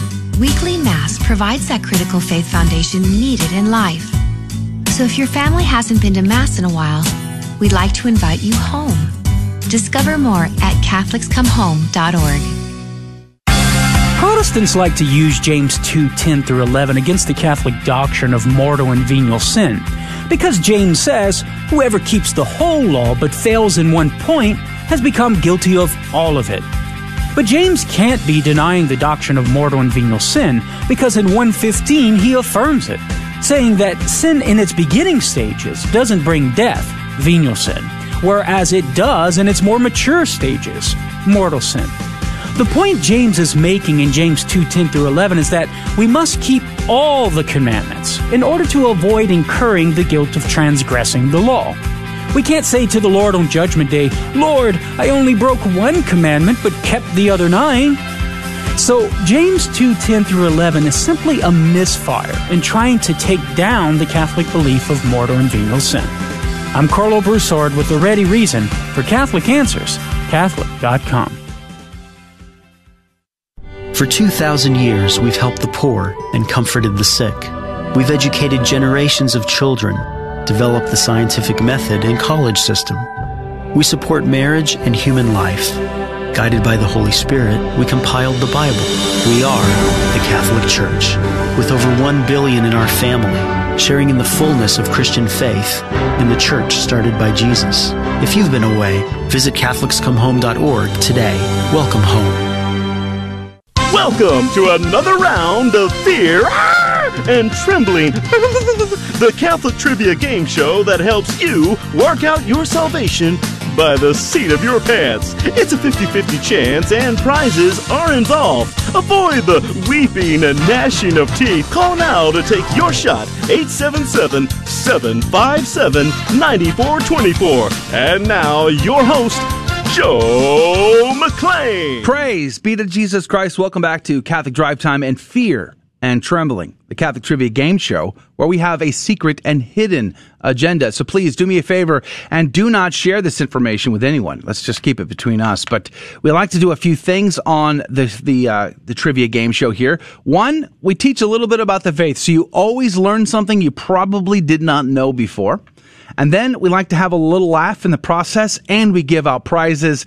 It's kind of a winner for everybody involved, so praise be to God for that. But here's the kicker: we have callers that uh, that call in to be the contestant to possibly win the prize, but we don't ask them any of the questions. Mm-mm. Instead, we ask Emily, we ask Adrian. One of them will be right, and the other will be wrong.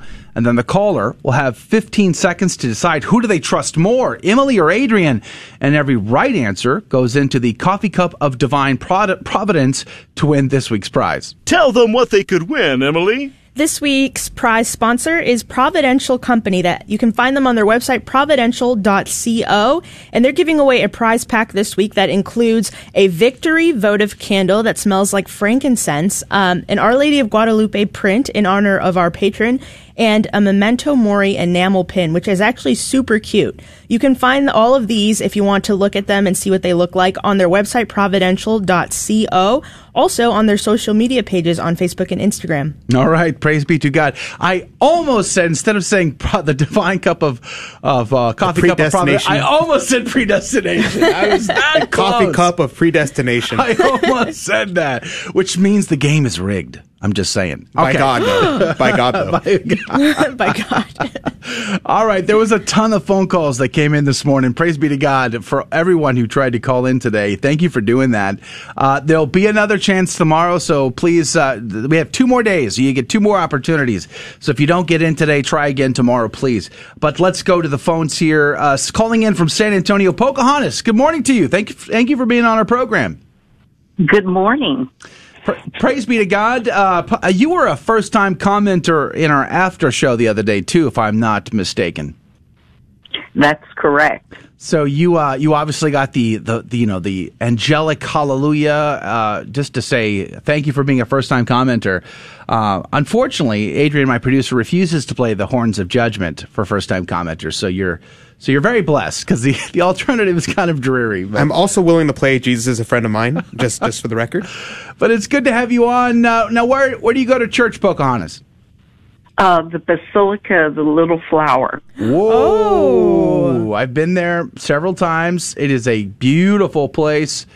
Uh, fascinating fact: in the basement is a portrait of Saint Therese, painted by her sister. Uh, you must yes. you must have seen that many times, I imagine. Yes. Praise be to God. All right. Uh, so, if you've been listening? Do you know how the game is played? I do. All right. So you know, Emily, Adrian, very tricky people. They might uh, they might really try to throw you off here. You got to listen to them carefully. Okay. All right. Here we go. Emily, are you ready? I'm ready. All right, Emily, are you sure? Yes. Are you sure? Absolutely. Emily, can you tell me what is the capital sin that is a willing grieving over someone else's spiritual or material goods. What do we call that? What is the capital sin of grieving over another's spiritual or temporal or material goods? I believe this is called avarice. Avarice. Sounds sounds legit. I don't know. Let's just see. Uh, Adrian, can you tell me what is the capital sin that is a willing grieving over someone else's spiritual or material goods? Uh, envy. Envy. Yep. Envy. Uh, you, sh- you, sure? Uh, mm, yep. All right. Adrian is on the hook for envy, and Emily is on the hook for avarice. 15 seconds on the clock. Who's right? Who's wrong? Pocahontas, what say you? Uh, Adrian. Survey says Wow. One that was a hard one. Was it hard? I, Pocahontas, did you think that was hard? A little, yes. well, because avarice is greed, so it could work. Yeah, it was. I guess that was tricky. I don't know. I thought it was fairly straightforward, but I guess. But you got it right. So praise be to God. You got the hard one over. Um, you're in the coffee cup of divine providence. How do you feel about that, Pocahontas? Oh, I'm excited. All right, good. All right, let's see what the next question brings to you. Uh, this one, hmm, I don't know. This one could be tricky, I guess. Adrian, we're going to go with you on this. Adrian, what part of Holy Mass is considered changeable? Is considered changeable. That would be the predestined parts of Mass. Wow. They're predestined to be different parts every day. I've never heard of those. The, the Is that official? Like that's the official? It's a technical term. It's the technical, technical liturgical. I'm not a liturgist though, Okay, so maybe I should like Google that. Okay, the, so you're saying the predestined changeable parts, The predestined parts of the mass. predestined parts. All right, let's see what Emily has to say. Emily, can you tell me what part of the mass is considered changeable?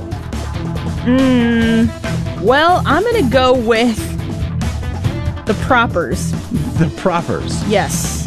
Okay, so you're saying the propers of the mass are changeable. Yes. Uh, Emily's on the hook for propers. Adrian is on the hook for predestined, or maybe he's just on a kick of predestination. I don't know. But uh, he's on for predestined. Emily's on for propers. 15 seconds on the clock. Pocahontas, what say you? Who's right? Who's wrong? Emily? Survey says. Wow. Sorry, I couldn't help it. I, I was predestined to say that. You were predestined. Is this going to be a theme for the whole rest, the rest of the show? Just the rest of the day. Yeah, We're the rest gonna of the just- day, actually. How many times can we? uh, We should get like a bell or a ticker for every time predestination comes up in conversation. We should keep a count. But uh, uh, Pocahontas, was that tricky? Did you feel like that was hard? That was tricky. Now, here's the question: Well- What are the propers of the mass, Adrian? Well, the propers of the mass are well. I mean, like we said, they're, they're the changeable parts of the mass. So uh, the collects, the secret, the all those things are The gospel, the, the, propers. epistle. Mm-hmm. So the the parts that change per day, those are called the propers of the mass, and they are in fact changeable. So it was a trick question. I am at it. I am. At, I admit it. All right, here we go. I think this next one should be straightforward. Back to Emily this time. Emily, are you ready? Yes. Emily, can you tell me what is the first of the six precepts of the Catholic Church in the United States? Oh, there's an order? uh, I'm gonna say be baptized and go to, well, hold on. Okay, be baptized and then go to confession once a year. That's your answer? Yes. Uh, okay. So you're saying baptized and confession at least once a year is the first precept of the six in the United States. Uh, baptism once in your life, confession once a year. okay. Oh, so you can't be baptized per year? No. no, definitely not. Have I confused your Anathema answer seat. enough? Anathema, Anathema seat. All right. Baptism and confession is Emily's answer. Let's see what Adrian has to say. Adrian, can you tell me what is the first of the six precepts of the Catholic Church in the United States? You know, these were never. Asked, I was never asked to memorize these, but I'm going to go with to hear mass on Sundays and holy days of obligation. To hear Mass on Sundays and holy days of obligation. All right, let's see here. Adrian is on the hook to hear Mass on Sundays and holy days of obligation. And Emily's on the hook to be baptized at least once and uh, go to Confession confession once once a year. Who's right? Who's wrong? 15 seconds on the clock. Pocahontas, what say you? I'm going to say Emily. Survey says. I'm so sorry. Two for three, though. Two for three. Wow. Yeah. Dude, That was okay. That was tricky. Uh, we'll admit it. That was- It's it's totally Emily and Adrian's fault, but it was tricky. I'm so sorry, Right. Pocahontas. In fact, uh, yeah, she was throwing you off there. Uh, it, the first precept is to hear Mass on Sunday. In other words, when we attend Mass, we are hearing Mass being said, and of course, we have to also do that on holy days of obligation. First of the precepts in the U.S. Uh, so, the praise be to God. Two chances in the coffee cup of divine providence, Pocahontas. That's not bad. Not bad at all. Well, thank you very much. This was really fun. praise be to God for being a uh, good sport today and having fun with us, answering some questions. Hopefully, we learn, we all learned something. That's part of the goal here. But uh, we're going to put you on hold in case it's God's divine will that you are pulled out of the coffee cup on Friday. So you have to tune in for that. But we're going to get your phone number just to make sure we can call you back if you are the winner. But God love you. God bless you. Pocahontas, have a great day. You too. All right, sorry to cut her off, but that's going to do it for the radio side of our program. The Holy Mass is going to air next. Please keep us in your intentions if you're going to listen to the Mass. Uh, but if you can join us in the after show, we want to conversate with you. What's on your mind? You get to drive that conversation. All you got to do is go to our website and find the Facebook, YouTube, or Twitter link, and you can hang out with us and comment, and we're going to read those live. Uh, just go to grnonline.com forward slash CDT. God love you. God bless you. We'll see you back here 6 a.m. Central, 7 Eastern for Catholic Drive Time, keeping you informed and inspired. Take care. Thank you for joining us on Your Catholic Drive Time, where it is our pleasure to keep you informed and inspired. Join us Monday through Friday at the same time, right here on your favorite Catholic radio station. Don't forget to connect with us. Just go to facebook.com forward slash Catholic Drive Time. Again, that's facebook.com forward slash Catholic Drive Time. Be sure to share more than just us today. Share Jesus with everyone you meet. Bye now, and God love you.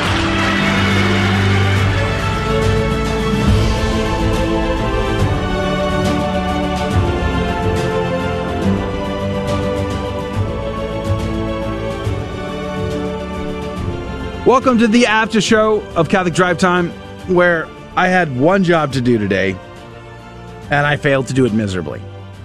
Ugh! We totally forgot something important to do. Um, urgh, I want to shoot myself. Not really, but you know what I meant, right? Well, welcome to the after show where we conversate about whatever you want to talk about. Uh, it's all on the agenda, praise be to God. But we forgot something important. We have a, a loyal Catholic Drive Time super fan whose birthday it is today. And I absolutely forgot to uh, to wish him a happy birthday. I think we got so involved in our predestination conversation that I absolutely forgot. So uh, mea culpa, mea culpa, mea maxima culpa. Tomorrow will be a day late, but hopefully not a dollar short. We'll try it tomorrow. Great show today, by the way. Uh, a lot of people to uh, to acknowledge here on the stream. Praise be to God. Facebook was really wacka, wacky today. Yeah, Facebook was not good. Oh, I didn't notice. So, like the the audience seems down on Facebook, but I Oh. had so many problems when we first went live. So I'm not sure what the deal is there. But let me just recognize some folks here on Facebook side first. Lori, oh, good morning to you. Praise be to God.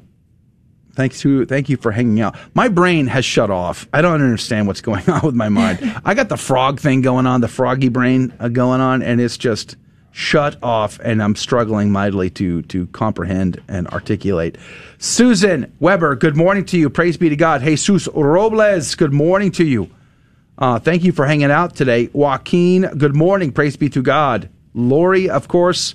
Patty, good morning. Good morning. Gloria, it's uh, good to see you here, hanging hanging out with us again, of course, as usual. Monica Cortez, good morning. Praise be to God. Melanie, Melanie is very sad you're leaving, by the way. Oh. I am very sad she's leaving too. Yeah, I'm sorry, Melanie. Uh, but uh, Emily, where are you going? Let let them know again. I am moving back to my hometown, Chicago. Yep, I know. Who pa- who goes to Chicago when they could go elsewhere? That's a that is a philosophical question. Is there a Chi- almost as tough as predestination. Is there a Chicago, Texas? I feel like there probably is. Probably. Infinitely better, too, I imagine. I just like Texas. Uh, Jeff said Adrian is good at the game show. Aw, thanks, Genevieve. Melanie thought those were very hard questions. Sienna said, "I'm They going are. to. I'm really going to miss Emily." Says Sienna. Oh. Yeah, we were going to miss Emily too. Um, and we're so sorry for forgetting to wish your son happy birthday, Jeff. Yes. I'm just Oh. all, all I'm saying is uh, Come on, man. Come on, man. Yeah, I tell yeah. you what, Jeff. What I'm going to do is I'm going to uh, have my um, my producer flogged uh, Mm-hmm. uh, for uh, for forgetting to remind me. you know what I'm saying? Like, what's up with that? I don't know. You know, he had one job, one job to do to remind me of the one thing I was supposed to accomplish today. I was Fail- uh, failing to do so, I might add. I, ha- I had no choice in the matter. I was predestined to uh, to not remind you. It was out of my hands. It was, out totally of my hands. out of your hands, huh? All right, Christopher Chance, good morning to you. Thanks for hanging out today. By the way, let's see who else is on the Facebook site. Bruce, good morning. Praise be to God. Uh, David Gonzalez, uh, it's good to see you. Is David a brand new commenter? David Gonzalez on I will- Facebook side? Uh, No. I don't think so. No? No? But I think Luz, Maureen Luz, is. good morning. Maureen, are you a new commenter? I think you are on our Catholic Drive Time Facebook page. I'm sad Emily is leaving. She Yeah, said. we- I think. It, it- do y'all recognize her? I, I think I might have seen Maureen comment before. Let us know if you're watching for the first time. Let us know because we uh, are struggling to remember. Should we? Lots of mental frogs. Should we err So on the side frogs. of, of Providence? Um, I don't think that works, but I will say. Should we err on the side of predestination? Yes. Ma- Maureen said yes. She is a first time commenter. Oh, There we go. There we go. Praise be to God.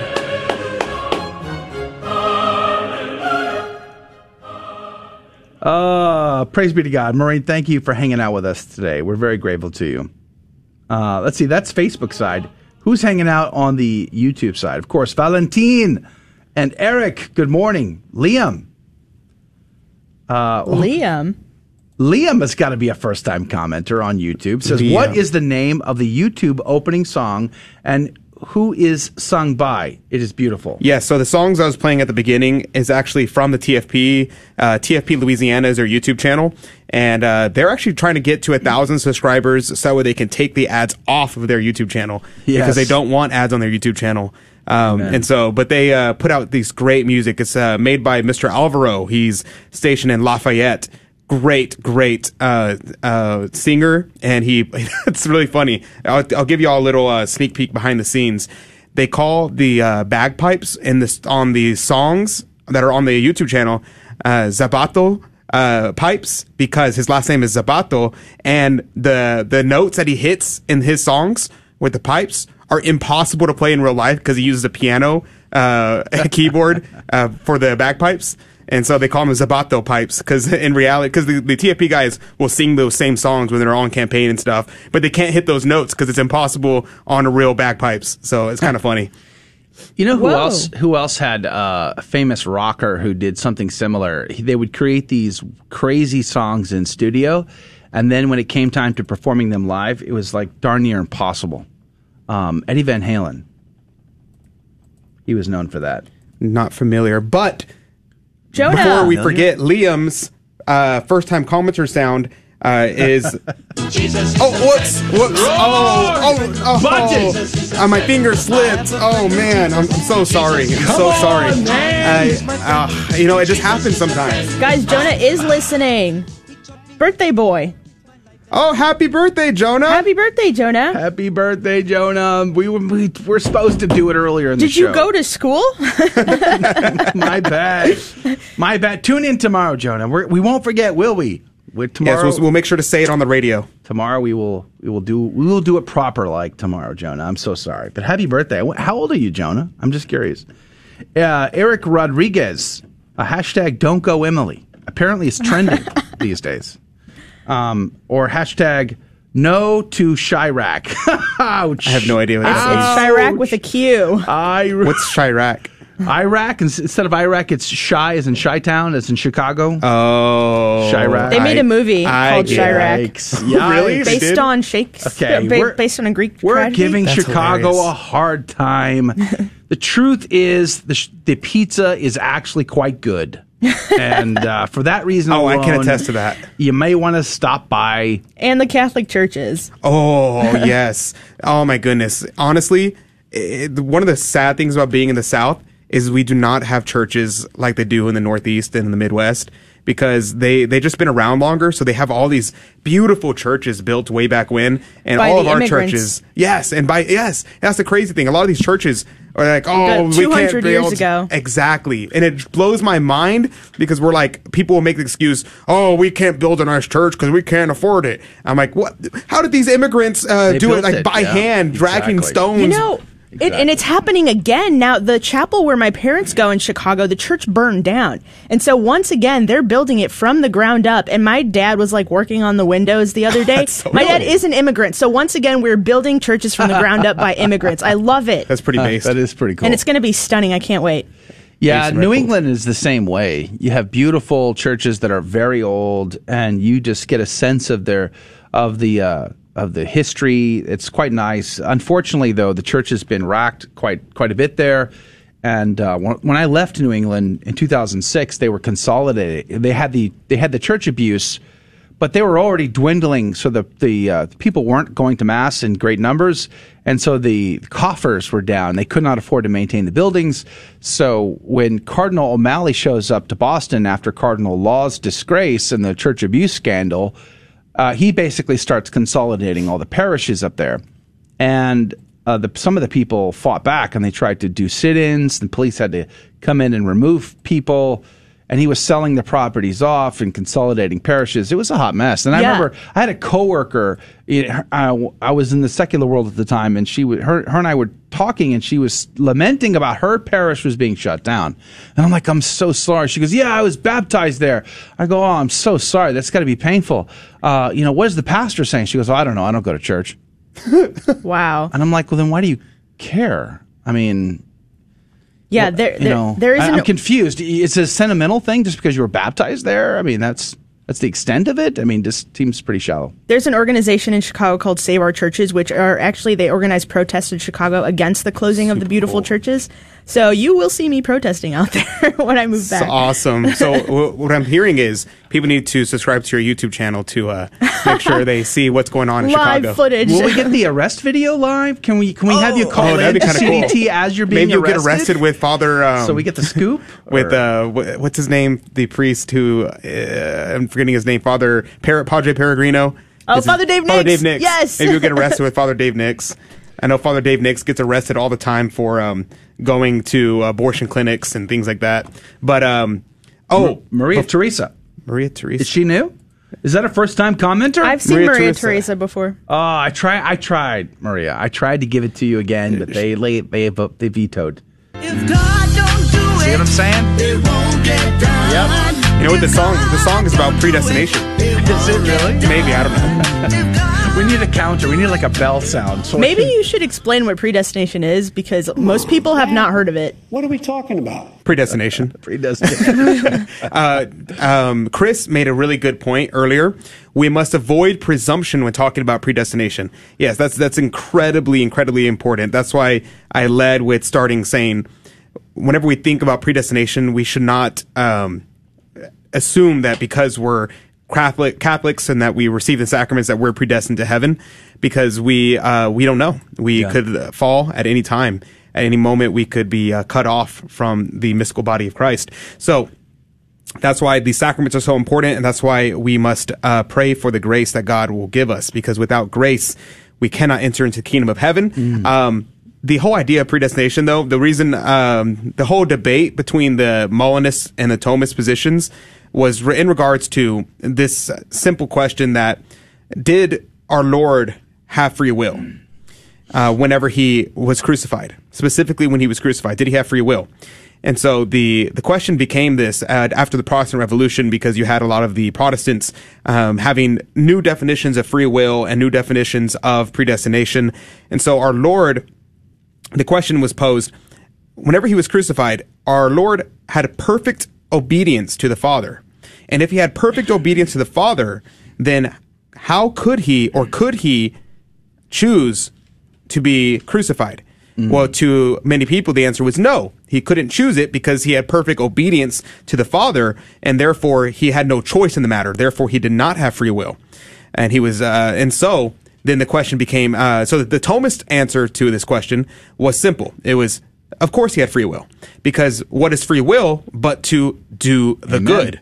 Amen. And so in the, the and for Christ to do the will of the Father is to do good, and therefore he had free will. He freely Yeah. chose to do the will of the Father.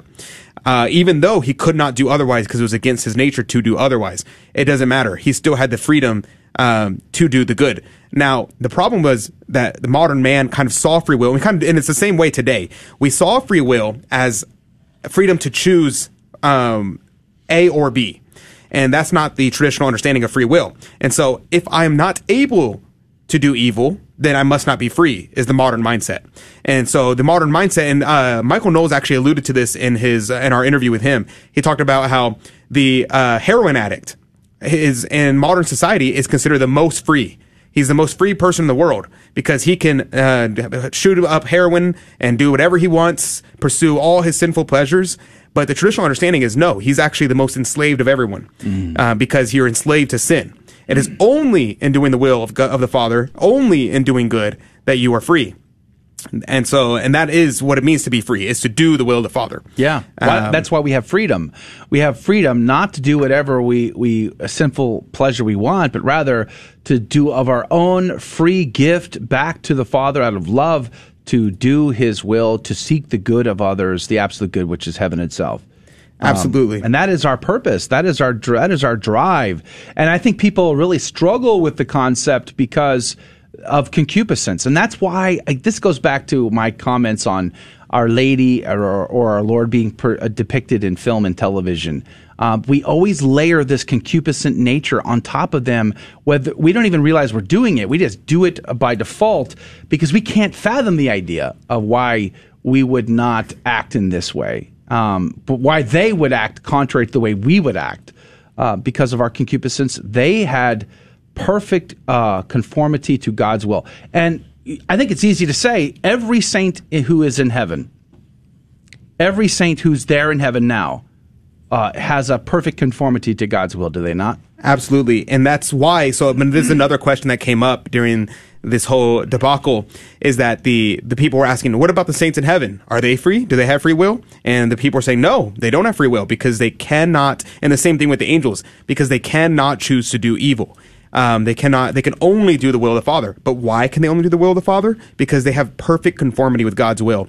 Uh, the last point I want to bring up about predestination, and maybe we can get a guest and uh, talk about this in a more um, full way, but we'll see. Uh, but the, the last point I want to get across is devotion to Our Lady is a sign of predestination. So pray the rosary, wear the brown scapular, wear the miraculous medal. Devotion to Our Lady is a sign of predestination. All the great saints have said so. Uh, our Saint Louis de Montfort, whenever he was writing, he talked about how if you would pray the rosary every day, this was a sign that you were predestined. The promise of the brown scapular says that whoever wears the scapular shall not suffer eternal fire. The these were the these were the the mercies that Our Lady was given, the treasury of grace that Our Lady has, and that the all the saints that came before us. This is what we mean by the communion of saints. That all the uh this, the offerings that we give. So all the stuff like so. Whenever we think about this, how many times have you prayed for something and it did not uh, happen? You did not get what you prayed for. What happens to those prayers? They don't just disappear. No prayer is meritless. And so when you pray, it is entered into this treasury of grace that Our Lady, as a mediatrix of all graces, can distribute as she pleases. And so if you have devotion to her, if you love Our Lady and you stay close to her, you are under her mantle, that is a sign of predestination because our Lord will not reject anyone that his mother loves. Amen. So I think that's the most important thing above all the philosophical jargon, above all the uh, disputes and discussion debates. That's the most important part. You know, speaking of predestination, uh, Joaquin says Jonah deserves the horns live. Uh, I just, he said it was predestined. The good news is Jonah, Jonah is not here anymore. receive That's the the, good horns news of the apocalypse. Jeff said he uh, went off to school, and so he's not here anymore. and I'm so grateful that he did not have to hear that. It was predestined that the, the horns of judgment should uh, should honor Jonah on his 11th birthday. Poor, poor Jonah. fella. Poor, poor Jonah. Praise be to God. You know, Christopher Chance brings up an excellent point about angels and how they made the decision for to to believe to have uh, obedience or not.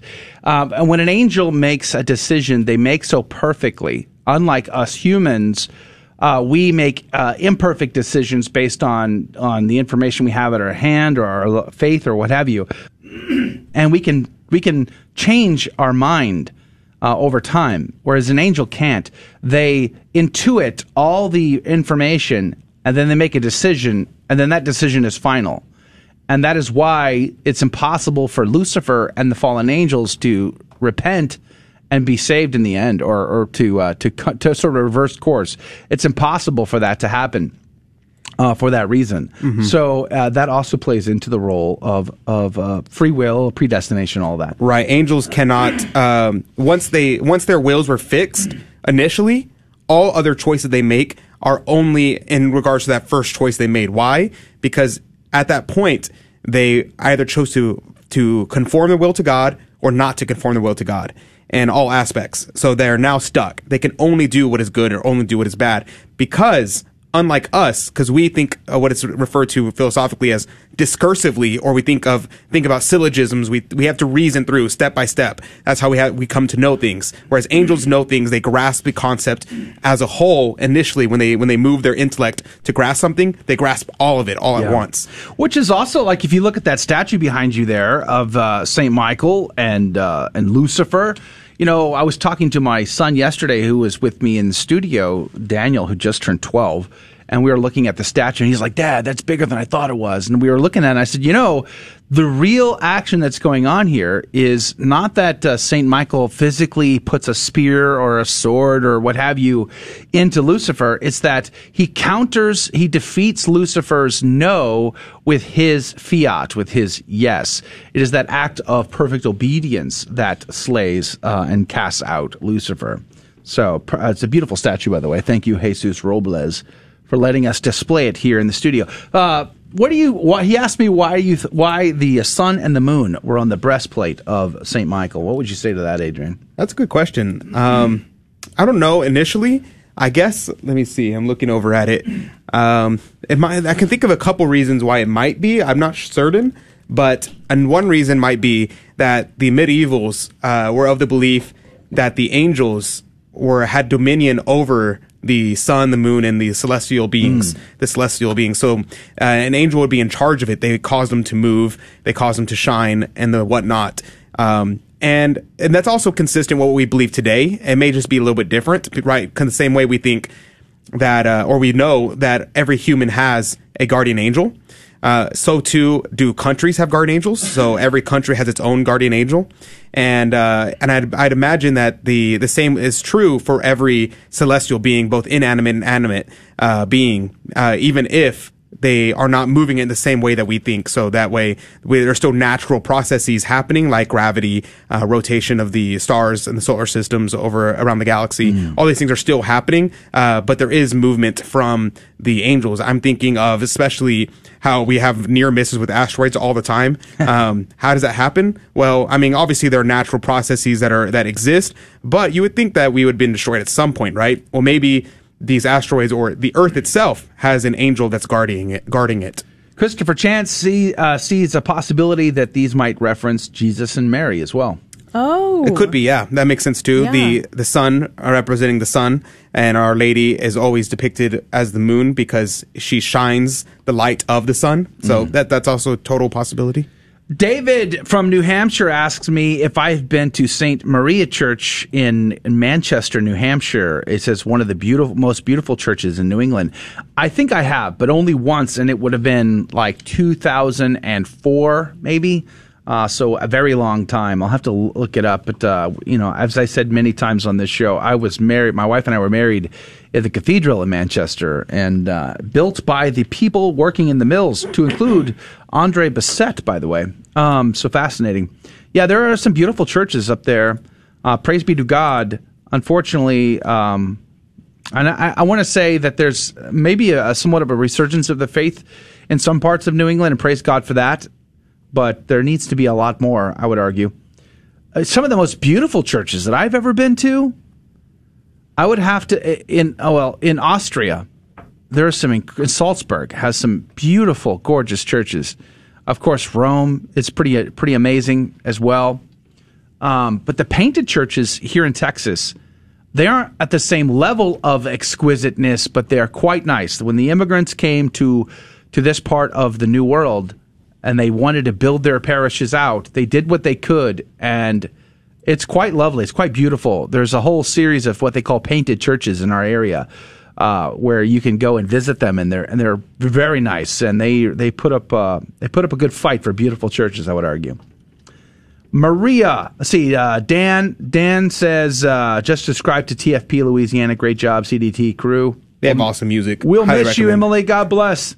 Uh, Maria says, um, "Indeed, I am one of the millions who was transformed by the power of the full rosary." Amen. Amen.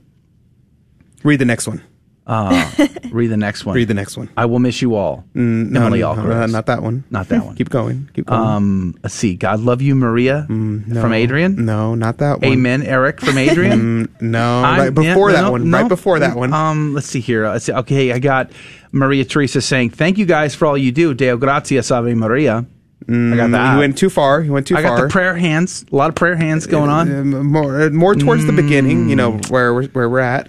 No, I don't Second see to last. So I don't, mm, don't see it. So we'll move on. We'll move on. you- uh, let's I- see what I- else. I'm what just else is in the saying, news? Um, Eric may mm, had what? No, may no, have no, made no, a no. great point. No, eh, eh, he listen, said listen, Jesus listen. is a friend of mine. The what? Come was on, predestined man. to be on CDT. Come on, man. I, I I can't help it. I, Eric pointed out it was predestined. I had it was, out of my hands. It was predestined. It was out of my hands. Predestined.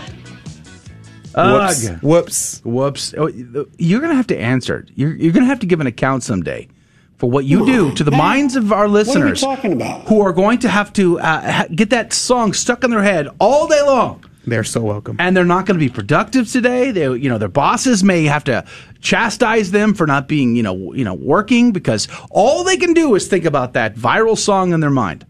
And and heaven help us if they've actually seen the video.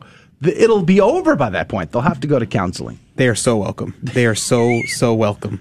Ah. the songs are not as good as uh, TFP Louisiana's songs, but they're pretty good. It's disturbing. The video is very disturbing.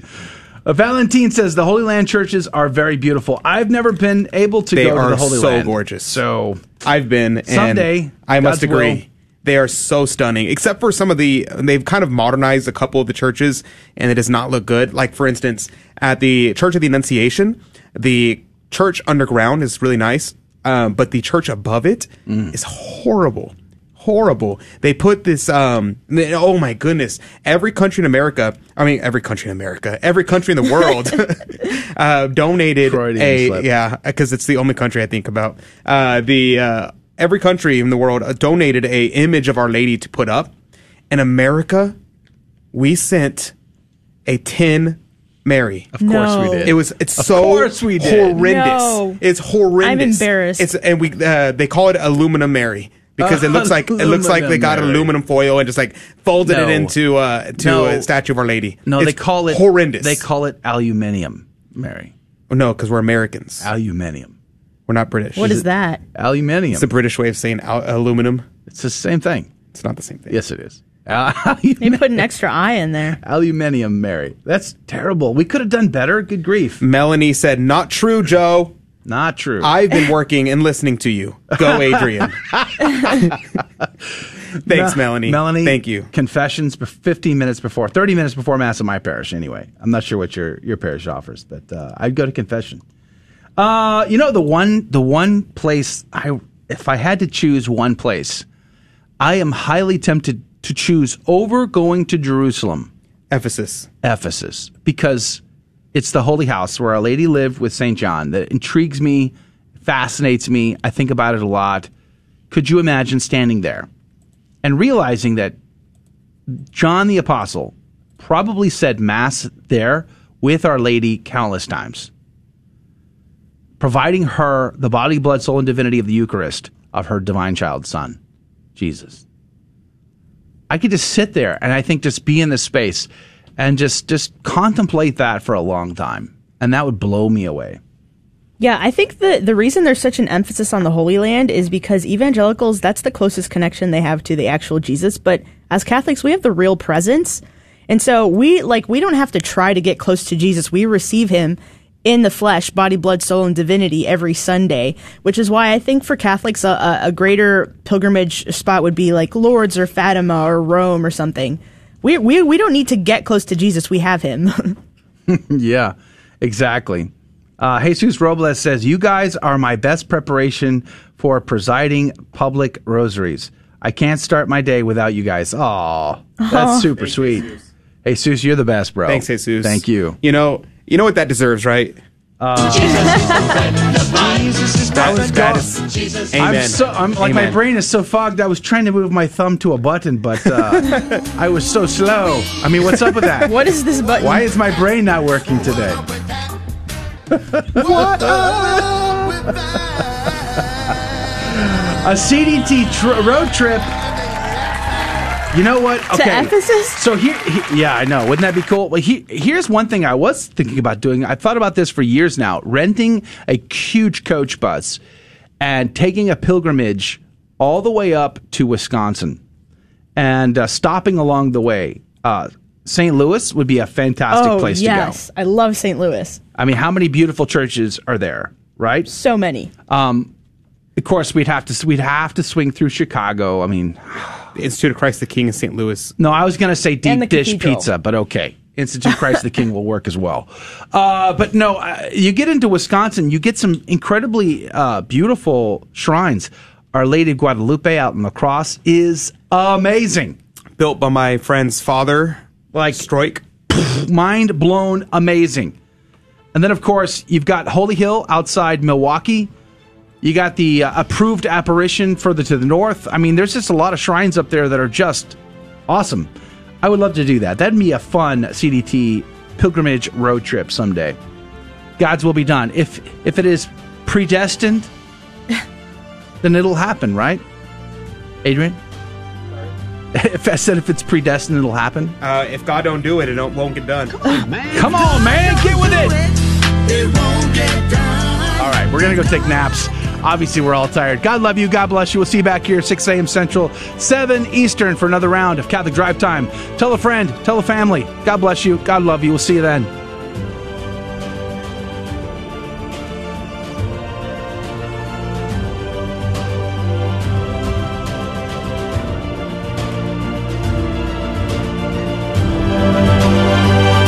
Thank you for joining us on